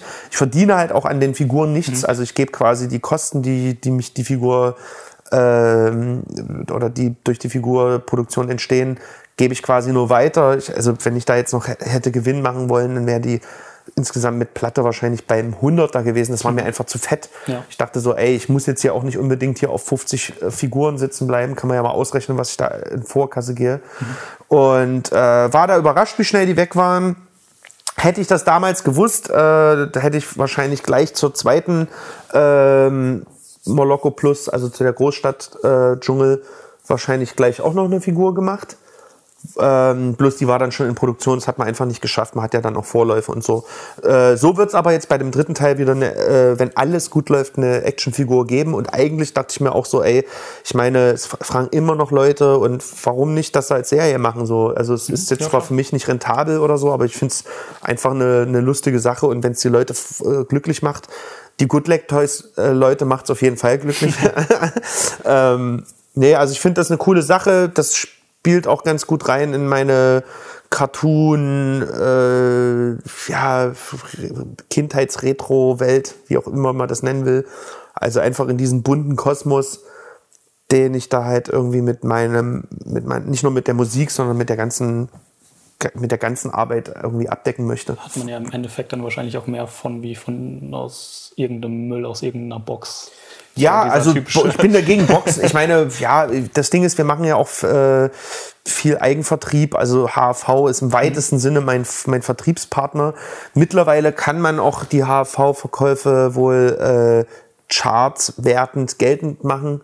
Aber pff, ey, für mich spielt es keine Rolle. Ich habe halt meinen eigenen, ich habe ja noch einen eigenen Online-Shop, den Kapitalismus-Jetzt-Shop. Ähm, das ist auf jeden Fall, das wird nicht gewertet und von daher sind, ist dieses Boxen-Game für mich uninteressant. Für mich ist halt nur interessant, ob ich am Ende des Tages halt die Sachen loswerde und von leben kann. Ich meine jetzt auch eigentlich eher so vom, vom Gegenwert, den man hat. Ja, ja, ach so, ja, natürlich. Also natürlich, äh, wie gesagt, ähm, die, der nächste Schritt wäre mal zu sagen, einen Comic zu machen. Also ich komme ja eigentlich auch aus, aus dieser, Co- ich habe früher tatsächlich auch Comics gezeichnet, zwar nie wirklich veröffentlicht. Ich weiß auch nicht, wo meine Manuskripte sind. Ich hatte eine, ein Comic, was relativ weit, weit fortgeschritten war, was aber nie ein Ende gefunden hat. Äh, ich müsste mal gucken, vielleicht liegt es noch irgendwo in einem in so einer Kellerbox bei meinen Eltern rum. Ähm, aber ich komme aus der Ecke und für mich ist dann auch irgendwann diese Morlock Dilemma, Eiserner Besen, also die, dieser Kosmos so eine Ersatzgeschichte für, für meine vergebene Comiczeichnerkarriere geworden. Bist du auch Comic-Leser selbst oder? Ja, na jetzt nicht mehr. Also mir fehlt dafür die Zeit. Ich habe auch mal eine Weile in den 90ern ziemlich viel Zeug, also aber eigentlich eher so Mad Magazine. Also Mad Magazine habe ich tatsächlich auch eine ganz gute Sammlung, die wahrscheinlich was wert ist. Ähm, was habe ich noch gelesen? Äh, ja, die typischen, alles was so auf Deutsch von DC und Marvel rauskam. Auch, auch eine relativ lange Zeit, aber ich bin jetzt kein Experte oder so. Ich fand das dann auch immer relativ schnell durchgelesen, muss ich sagen. Also ich bin Ja, wahrscheinlich eher der Cartoon-Typ als der Comic-Typ, aber ich, ich feiere diese, ich feier dieses Universum halt einfach. Also das wäre auf jeden Fall auch mal eine Sache, Es ist bloß echt organisatorisch nicht so einfach und auch äh, finanziell es, es ist so eine Sache, halt einen Comic noch dazu zu geben. Ich weiß, KIZ hatten das mal gemacht. Es gab, glaube ich, bei irgendeiner KIZ-Platte einen Comic dazu. Aber was nicht ist, kann auch werden. Bei der Actionfigur habe ich auch irgendwann gedacht, das schaffe ich nicht mehr. Und jetzt ist zumindest eine schon mal, eine ist schon mal draußen. Ist das auch irgendwie so ein Thema, das du irgendwie selbst verfolgst? So Actionfiguren, sammelst du das? Oder Nee. war das einfach nur so? Nö. Ich finde das geil. Also die Good Leg Toys äh, Leute, die bringen ja nicht nur sowas raus, die haben halt wirklich äh, in relativ kurzen Abständen immer irgendwelche Special Editions, die also auch Hardcore limitiert, 30 Stück oder so. Ich glaube, die 50 oder so, die wir jetzt hier gemacht haben, war schon eine relativ große Nummer bei denen. Ähm, ich wollte, glaube ich, am Anfang sogar 100 machen, da haben sie erstmal geguckt, aber äh, so würde ich es erstmal weiter beibehalten. Ähm, nee, ich sammle das nicht. Ich habe jetzt hier ein paar He-Man-Figuren, wie man sieht, aber das ist so noch der Rest aus meiner, aus meiner Jugend.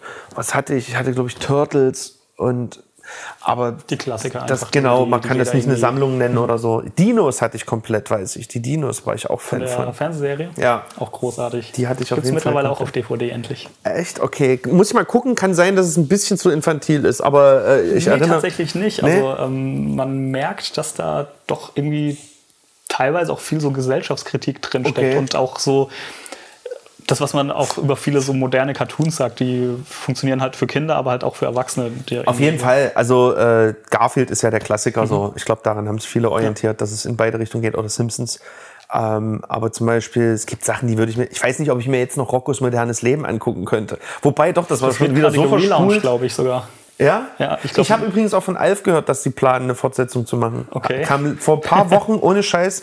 Ich meine, ich weiß nicht, wie sie es machen wollen. Ich glaube sogar in Deutschland, die Stimme hier, der Mich Michi Pieper, ist, glaube ich, auch schon gestorben. Okay. Der die Stimme von Alf gemacht hat. Gut, dann, da, davon werden sich die Amis nicht aufhalten lassen. Aber der äh, Typ, der im Kostüm gesteckt hatte, der, der Lilliputaner, ist tot.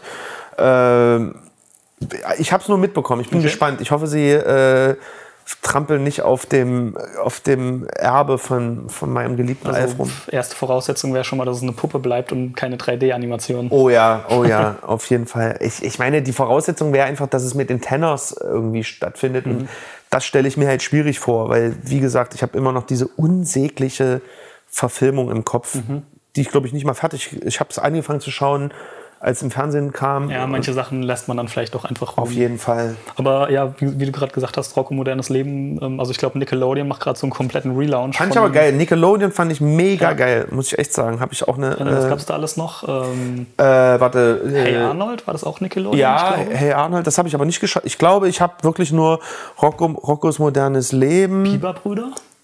Das habe ich nicht geguckt. Auf, nee, nee, nee, das habe ich nicht geguckt. Aber ich habe noch hier Clarissa, diese Zauberer. Clarissa, genau. Clarissa, der Umgekrempelte.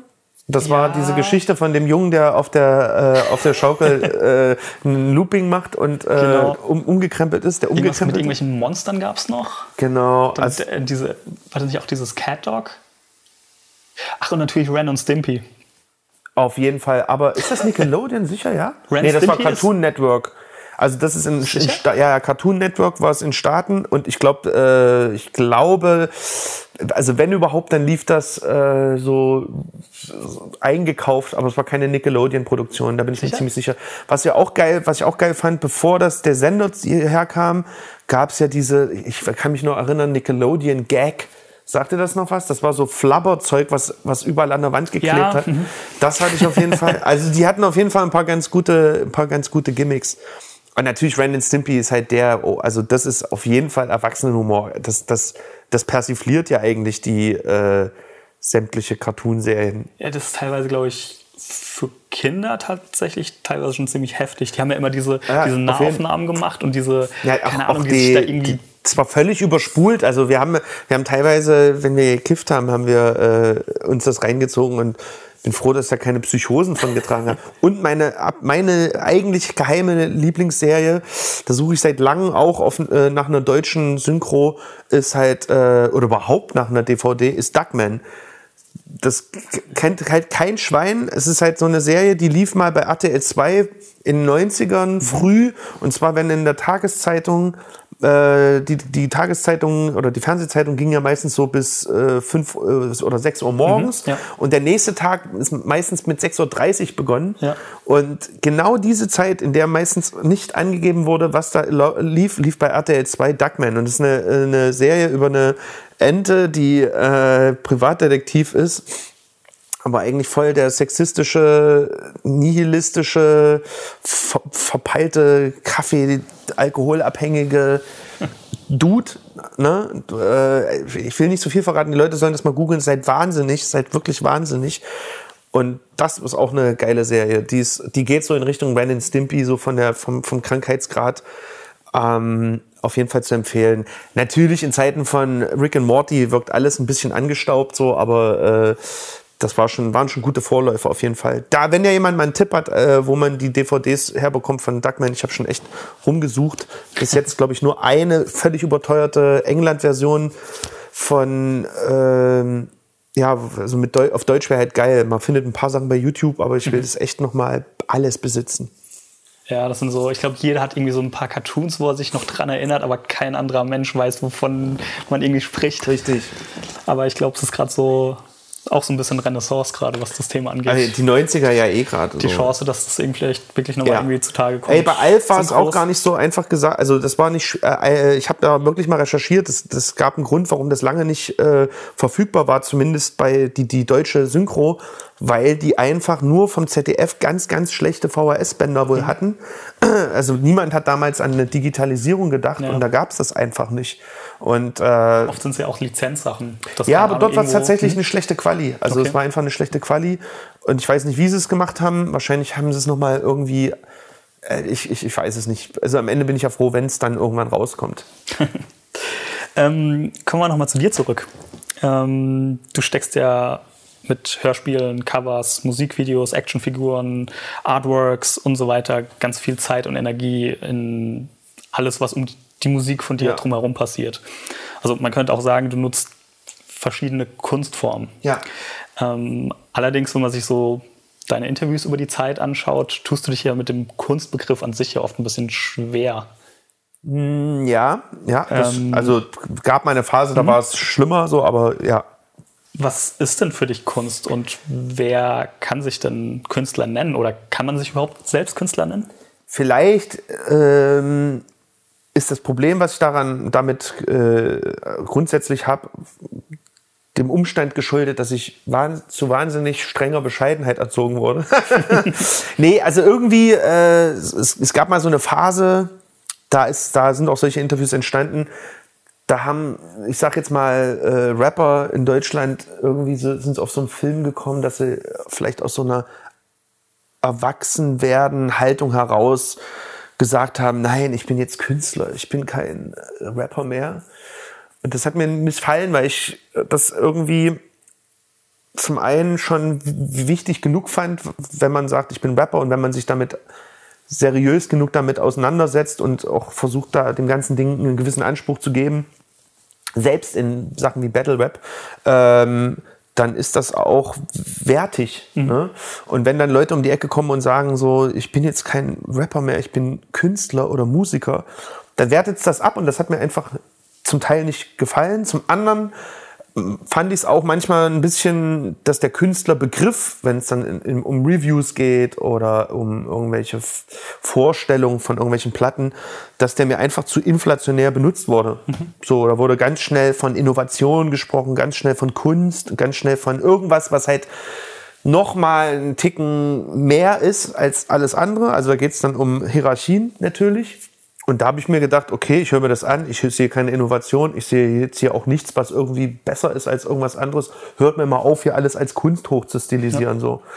Und äh, damit das nicht ganz so arrogant rüberkommt, äh, fange ich dann natürlich auch bei mir selbst an und sage, ey, es ist am Ende Fingerarbeit, es ist Übung. Also gerade Rap ist eine Sache, da hast du einen, brauchst einen gewissen, ge, einen gewissen Anteil Talent im Umgang mit Sprache, vielleicht auch und selbst der Umgang mit Sprache, das, wenn du viel Bücher liest, so, dann, dann, dann ent- entwickelt sich etwas. Wenn du viel schreibst, entwickelst du dich weiter. Also es ist quasi eine Fleißaufgabe. Ein Handwerk So, ein. Handwerk, genau. Und dieses Handwerk, das steht, glaube ich, an das ist, das nimmt den größten Teil ein, ob du, man sieht, ob jemand fleißig ist, so. Und, ähm, wenn er dann noch schafft, das äh, Handwerk zu kombinieren mit guten Ideen, gutem Umgang eben mit Sprache, einer guten Vorstellungskraft, einer guten Beobachtungsgabe, dann kann man diese Kombination aus den genannten Elementen vielleicht künstlerisch wertvoll nennen. Mhm. So, ne? Was dann letzten Endes Kunst an sich betrifft, das ist wiederum eine Sache, das entscheidet der Künstler schon mal gar nicht selber. So. Also mhm. sich hinzustellen und zu sagen, das, was ich mache, ist große Kunst, ist halt zum einen mega arrogant, aber zum anderen auch sehr dumm, weil das du als, als Typ nicht entscheidest. Ich glaube, das ist dann auch wieder eine Begriffsfrage, weil äh, Künstler, ich glaube, da geht es dann auch um Definitionen.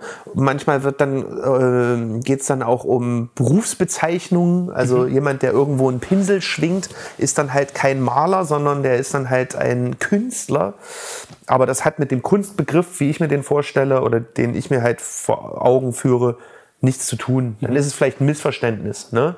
Aber äh, diese Selbstüberhöhung, indem man sich als Künstler darstellt, das muss man erstmal beweisen. Und mhm. das, wie gesagt, ist keine Sache, die man selbst entscheidet. Ja, das macht dann das Publikum sozusagen. Genau. Und dann kommt wieder noch der Punkt dazu, dass wir ja nun mal, äh, wenn wir dann darüber reden, dass eine Mehrheit das entscheidet, dass das ja auch nicht unbedingt deswegen Kunst wird. So. Also wenn, äh, oder gut ist. Also ich meine, wenn du heute Platten verkaufen willst, dann solltest du auf jeden Fall keine, ah, weiß ich nicht, dann, ich will jetzt nicht sagen, keine Musik machen, wie ich die mache, aber das ist schon, mir, ich, ich bin mir meiner Nische ja schon bewusst. Mhm. Ne? Ich versuche das Beste daraus zu holen und äh, natürlich, sonst, sonst würde ich keine Werbung machen und sonst würde ich keine Videos machen und so. Also schon versuchen davon irgendwie einen kapitalistischen äh, Mehrwert zu schaffen. Aber äh, das ist auf jeden Fall keine Musik, wo ich weiß, damit wirst du jetzt hier Hallen füllen. Ne? Mhm. Was wiederum äh, rückführend auf den, auf den Kunstbegriff bedeutet, dass ja jeder, der hier irgendwie äh, die Max-Schmeling-Halle ausverkauft, äh, der große Künstler ist so. Aber es ist es ja nicht. Also das mhm. kann ich mit Ballermann-Hits machen. Und ja. das ist ja jetzt von der Wertigkeit her, ist ja wohl jedem, also das ist auch so ein Missverständnis meistens, dass irgendwas besonders gut sein muss, da, damit es viele Leute erreicht. Aber das muss es nicht. Das ist ja auch das Gegenteil so, dass die, ähm, gerade so jemand wie du dann, der dann eher in eine Nische geht, vielleicht weniger Fans hat, dafür halt wesentlich treuere Fans, sage ich mal so. Weiß ich auch nicht. Also ich bin natürlich sehr dankbar. Ich, ich, ich merke das auch im Feedback bei uns auf der Shopseite oder bei mir in der Shopseite. Ich mache die ja alleine, äh, dass die Leute da auch sehr, sehr viel äh, ja, die geben sehr viel Liebe zurück. Ich weiß natürlich nicht, wie es wäre, wenn, also wahrscheinlich würden die Leute auch sonst am Merchandise-Stand dann kommen und sagen, mhm. finde ich geil. Aber das ist für mich halt immer noch das direkte Feedback so. Ich bin äh, kein Freund der berühmten Filterblase, dass ich ein Video veröffentliche und dann aufgrund der 100, 200 YouTube-Kommentare mir dann mein Selbstbild zurechtbastel. Mhm weil natürlich klar ist, also entweder wird es, je nachdem, wo ich das, also das spielt ja auch noch eine Rolle, ist es mein Channel, ist es irgendwo eine Videopremiere bei irgendwann anders. Es gibt nur zwei Lager, es gibt entweder Leute, die sagen, dass es das Größte ist, was unter Gottes Sonne jemals äh, erschaffen wurde, oder halt das kom absolut komplette Gegenteil, weißt du? Also davon kann ich mir halt nichts backen. Das Feedback ist, glaube ich, immer das Beste, wenn es halt ähm, real passiert so. Und auch da ist es eine Art Filterblase eigentlich schon. Ähm, aber ja, genau, also ich bin mir der Nische bewusst so und die Leute, die quasi das konsumieren, das, das, ich, ich, ich sehe das ja bei uns im Shop, das sind viele, die die, wo, die, wo die Namen sich wiederholen, wo ich das Gefühl habe, ah, alles klar, die, also nicht, dass sie alle Geschwister sind, sondern quasi die Leute kommen immer wieder halt, ne? Und ähm, so ein Stück weit sieht man auch, äh, es ist, man muss ja neue Leute dazu gewinnen. Also es ist, es ist einfach so der, mhm. der Prozess. Äh, ich freue mich dann auch über genauso, wenn dann irgendwie Kids schreiben und sagen, ey, hier kannte ich bis eben noch gar nicht so, finde ich voll krass, habe diese Welt jetzt hier quasi erst entdeckt und fange jetzt an, mir den ganzen Katalog irgendwie reinzufahren. Das finde ich schon gut aber da, auch da spreche ich halt aus meiner ganz speziellen Ecke raus. Ich, da, da, das müsste man mal vergleichen mit irgendwelchen populäreren äh, Künstlern. So. Wahrscheinlich ist es bei denen genauso, bloß halt einfach multipliziert. Kann sein, äh, weiß ich nicht. Okay. Ähm, noch eine abschließende Frage. Was ist denn für dich das Schönste am Musikmachen oder an der Musik an sich? Ähm, das Schönste. Oder das Tollste, Beste? Boah, da gibt's da gibt's ein paar Sachen. Also das eine ist auf jeden Fall, also ich mag die Auseinandersetzung Musik. Ich mag Musik. Mhm. Ich glaube, ich hätte sonst nie so viel mu geile Musik entdeckt. Also durch Samplen alleine. Es ist ja nicht so, dass man die Musik nur als Rohquelle ansieht, die, die es auszuschlachten gilt, sondern teilweise bin ich dann auch echt Fan geworden und es ist ja auch, kommt ja auch nicht von ungefähr, dass viele DJs irgendwann, nachdem sie so Hip-Hop-DJs waren, dann irgendwann Funk auflegen oder sich eine, eine Jazz-Plattenkollektion zusammenstellen. Das passiert einfach durch, den, durch die Auseinandersetzung. Es ist halt eine Musikstudie und das ist auf jeden Fall eine Sache, das, das würde ich vermissen, wenn, wenn ich das nicht machen würde. Und ich finde es gut, dass es Teil meines Jobs ist, mhm. dass ich das quasi indirekt bezahlt bekomme. Die andere Sache ist die, das sprachliche Mittel. Also das finde ich, das ist gerade bei Rap wirklich so interessant, dass du diese ähm, ich, es wird ja oft behauptet, so, dass die Musik, wo der meiste äh, Inhalt äh, transportiert wird, also eben weil du so viele Worte benutzt oder so viel Möglichkeit hast, Worte zu benutzen.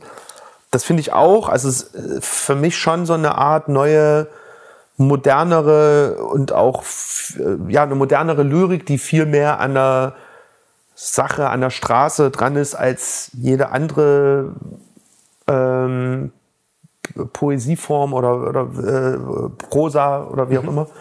Ähm, und wahrscheinlich auch eher die, die, die Leute erreicht, über die es berichtet. Also quasi Geschichten aus dem aus der Unterschicht oder Geschichten aus der Unterwelt, dass die wahrscheinlich eher dann auch von denen konsumiert wird. Also man kann natürlich ein Buch über, über äh, Kneipenlegenden oder äh, kann man machen, aber ich weiß nicht, ob die das dann letzten Endes wahrnehmen. Das hat dann schnell so einen, so einen Touch, dass irgendwie von oben auf jemanden Bericht, über jemanden berichtet wird. Bei Rap denke ich mir immer so, ja, das ist halt irgendwie, es hat trotzdem immer noch so ein schmuddeliges Image an sich, zum Teil auch zu Recht dann hören es die Leute das auch wenigstens, die das, äh, über die das, äh, mhm. über die man berichtet. Und ähm, deswegen das sprachliche Mittel, das ist die, diese Auseinandersetzung damit so, das finde ich wirklich interessant. Und abschließend äh, irgendwie auch durch den, um, durch den Umgang halt, dass es tatsächlich ja noch eine Art Jugendkultur ist. Äh, es klingt so plump, aber es hält einen halt auch irgendwie jung. Also mhm. ich fühle mich jetzt nicht wie, dass ich straff auf die 40 zugehe. In meinem Bekanntenkreis sind halt super viele Leute Anfang 20. Und ähm, da spielt es irgendwie keine Rolle, so wie alt du bist, weil das halt eine Sache ist, eine, eine Tätigkeit und eine, eine Arbeit, wo du dich halt über deine Skills, wenn wir mal so, so ein Schlagwort herbeizitieren wollen, äh, über Skills halt definierst und nicht wie alt du bist oder wie du aussiehst oder wo, eigentlich auch, woher du kommst. Eigentlich sollte das auch scheißegal sein. Mhm. Genau. Okay, super. Dann würde ich sagen, kommen wir zum Ende. Ähm, bevor wir Schluss machen, die letzten Worte gehören dir. Was, ähm, keine Ahnung, was stehen für Projekte an? Was was auch immer du noch sagen möchtest. Ja, ich habe natürlich wahnsinnig viel geredet. Ich hoffe, du musstest nicht alles noch Korrektur schneiden. Nee. Die Art mal raus. Also es wird auf jeden Fall viel Material geben. 2018 war quasi so ein Startschuss, wo wir ein paar Sachen ausprobiert haben. Ich freue mich wahnsinnig, dass, dass Hiob wieder da ist und auch motiviert ist. Die Platte, ja. Je nachdem, wann, das, wann der Podcast rauskommt, die Platte kommt im November. Ich freue mich, es wird auch da wieder eine Limited Edition geben mit mhm. einem eigenen Artwork. Wir wollen zukünftig das auch wirklich für die Sammler ausbauen, dass es immer limitierte äh, Sachen gibt. Unter anderem auch mehr Singles mal zwischendurch raushauen. Mit, mit, mit äh, kombiniert mit 7 Inches, limitierten 7 Inches. Die Moloko Plus Reihe, wie schon mehrfach erwähnt, wird wirklich eine Serie werden, wo ich wirklich im Vierteljahrestakt äh, eine physisch, eine limitierte physische Auflage, aber auch äh, digital da was rausballern will, ob nun als Instrumental oder halt, mhm. dass ich halt für Underground-Leute oder Leute produziere. Nächstes Jahr kommt eine, ein neues Morlock Dilemma-Album. Ich denke, es äh, wird auch äh, von hier ob wieder mehr geben. Wir wollen uns auch wieder zusammensetzen. Also ich sehe das mal alles als eine Art Startschuss jetzt das Jahr, dass wir viele kleine Sachen, aber eben viel äh, Material rausballern, ohne da irgendwie Qualitäts Einbußen zu machen. Ja, ich freue mich auf jeden Fall. Es macht gerade sehr viel Spaß und mhm. ich denke, für die Fans, wenn sie sich, wenn sie den Kram von uns verfolgen, wird es auch ein paar schöne Überraschungen geben. Okay, super, dann. Ich danke dir. Sehr gerne. Vielen Dank an dich äh, für deine Zeit, für das Kein Gespräch. Problem. Und ja, ich würde sagen, das war's. Wir hören uns dann beim nächsten Mal und ciao. Bis dann.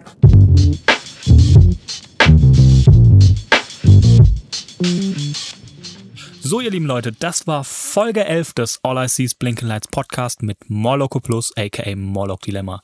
Vielen Dank nochmal an Morlock ähm, für die Zeit, für das Gespräch. Ich fand es wieder ein super interessantes, spannendes Interview. Hat mir viel Spaß gemacht und ich hoffe natürlich euch auch. Ähm, wie euch vielleicht aufgefallen ist, habe ich mich entschlossen, das doppelte Intro beziehungsweise die doppelte Begrüßung ähm, wegzulassen und direkt mit dem Interview einzusteigen. Und das ganze Gelaber von mir gibt es einfach am Schluss der Folge. Außer ich entschließe mich jetzt mal wirklich, es gibt keine Ahnung, eine ganz wichtige Ankündigung, eine Neuerung, was auch immer, weiß ich jetzt noch nicht, was es mal sein könnte. Falls es das mal gibt, wird es natürlich wieder am Anfang geben. Ansonsten, wie gerade schon erwähnt, ab jetzt immer am Schluss. Und ähm, was natürlich dann auch am Schluss immer kommt, ist das übliche, wenn euch die Folge gefällt, lasst mir gerne ein Like da, eine Review, eine Nachricht, was auch immer ihr gerne wollt. Das könnt ihr dann machen unter www.alliseesblinkenlights.de, auf facebook.com slash alliseesblinkenlights und auf Twitter unter blinken-lights. Die ganzen Links findet ihr dann nochmal in der Linkliste zur Folge. Und da gibt's dann natürlich auch wieder alles zu ähm, Morlock, alles zum Podcast und alles, worüber wir so in der Folge gesprochen haben. Ähm, ja, ich glaube, das war soweit von mir. Ich wünsche euch bis zur nächsten Folge alles Gute, einen schönen Tag, schönen Abend, gute Nacht, guten Morgen, wann auch immer gerade zuhört. Ähm, ich freue mich schon auf die nächste Folge. Ich hoffe, wir hören uns wieder und bis dann. Macht's gut. Ciao. All I see is life. It's hip hop.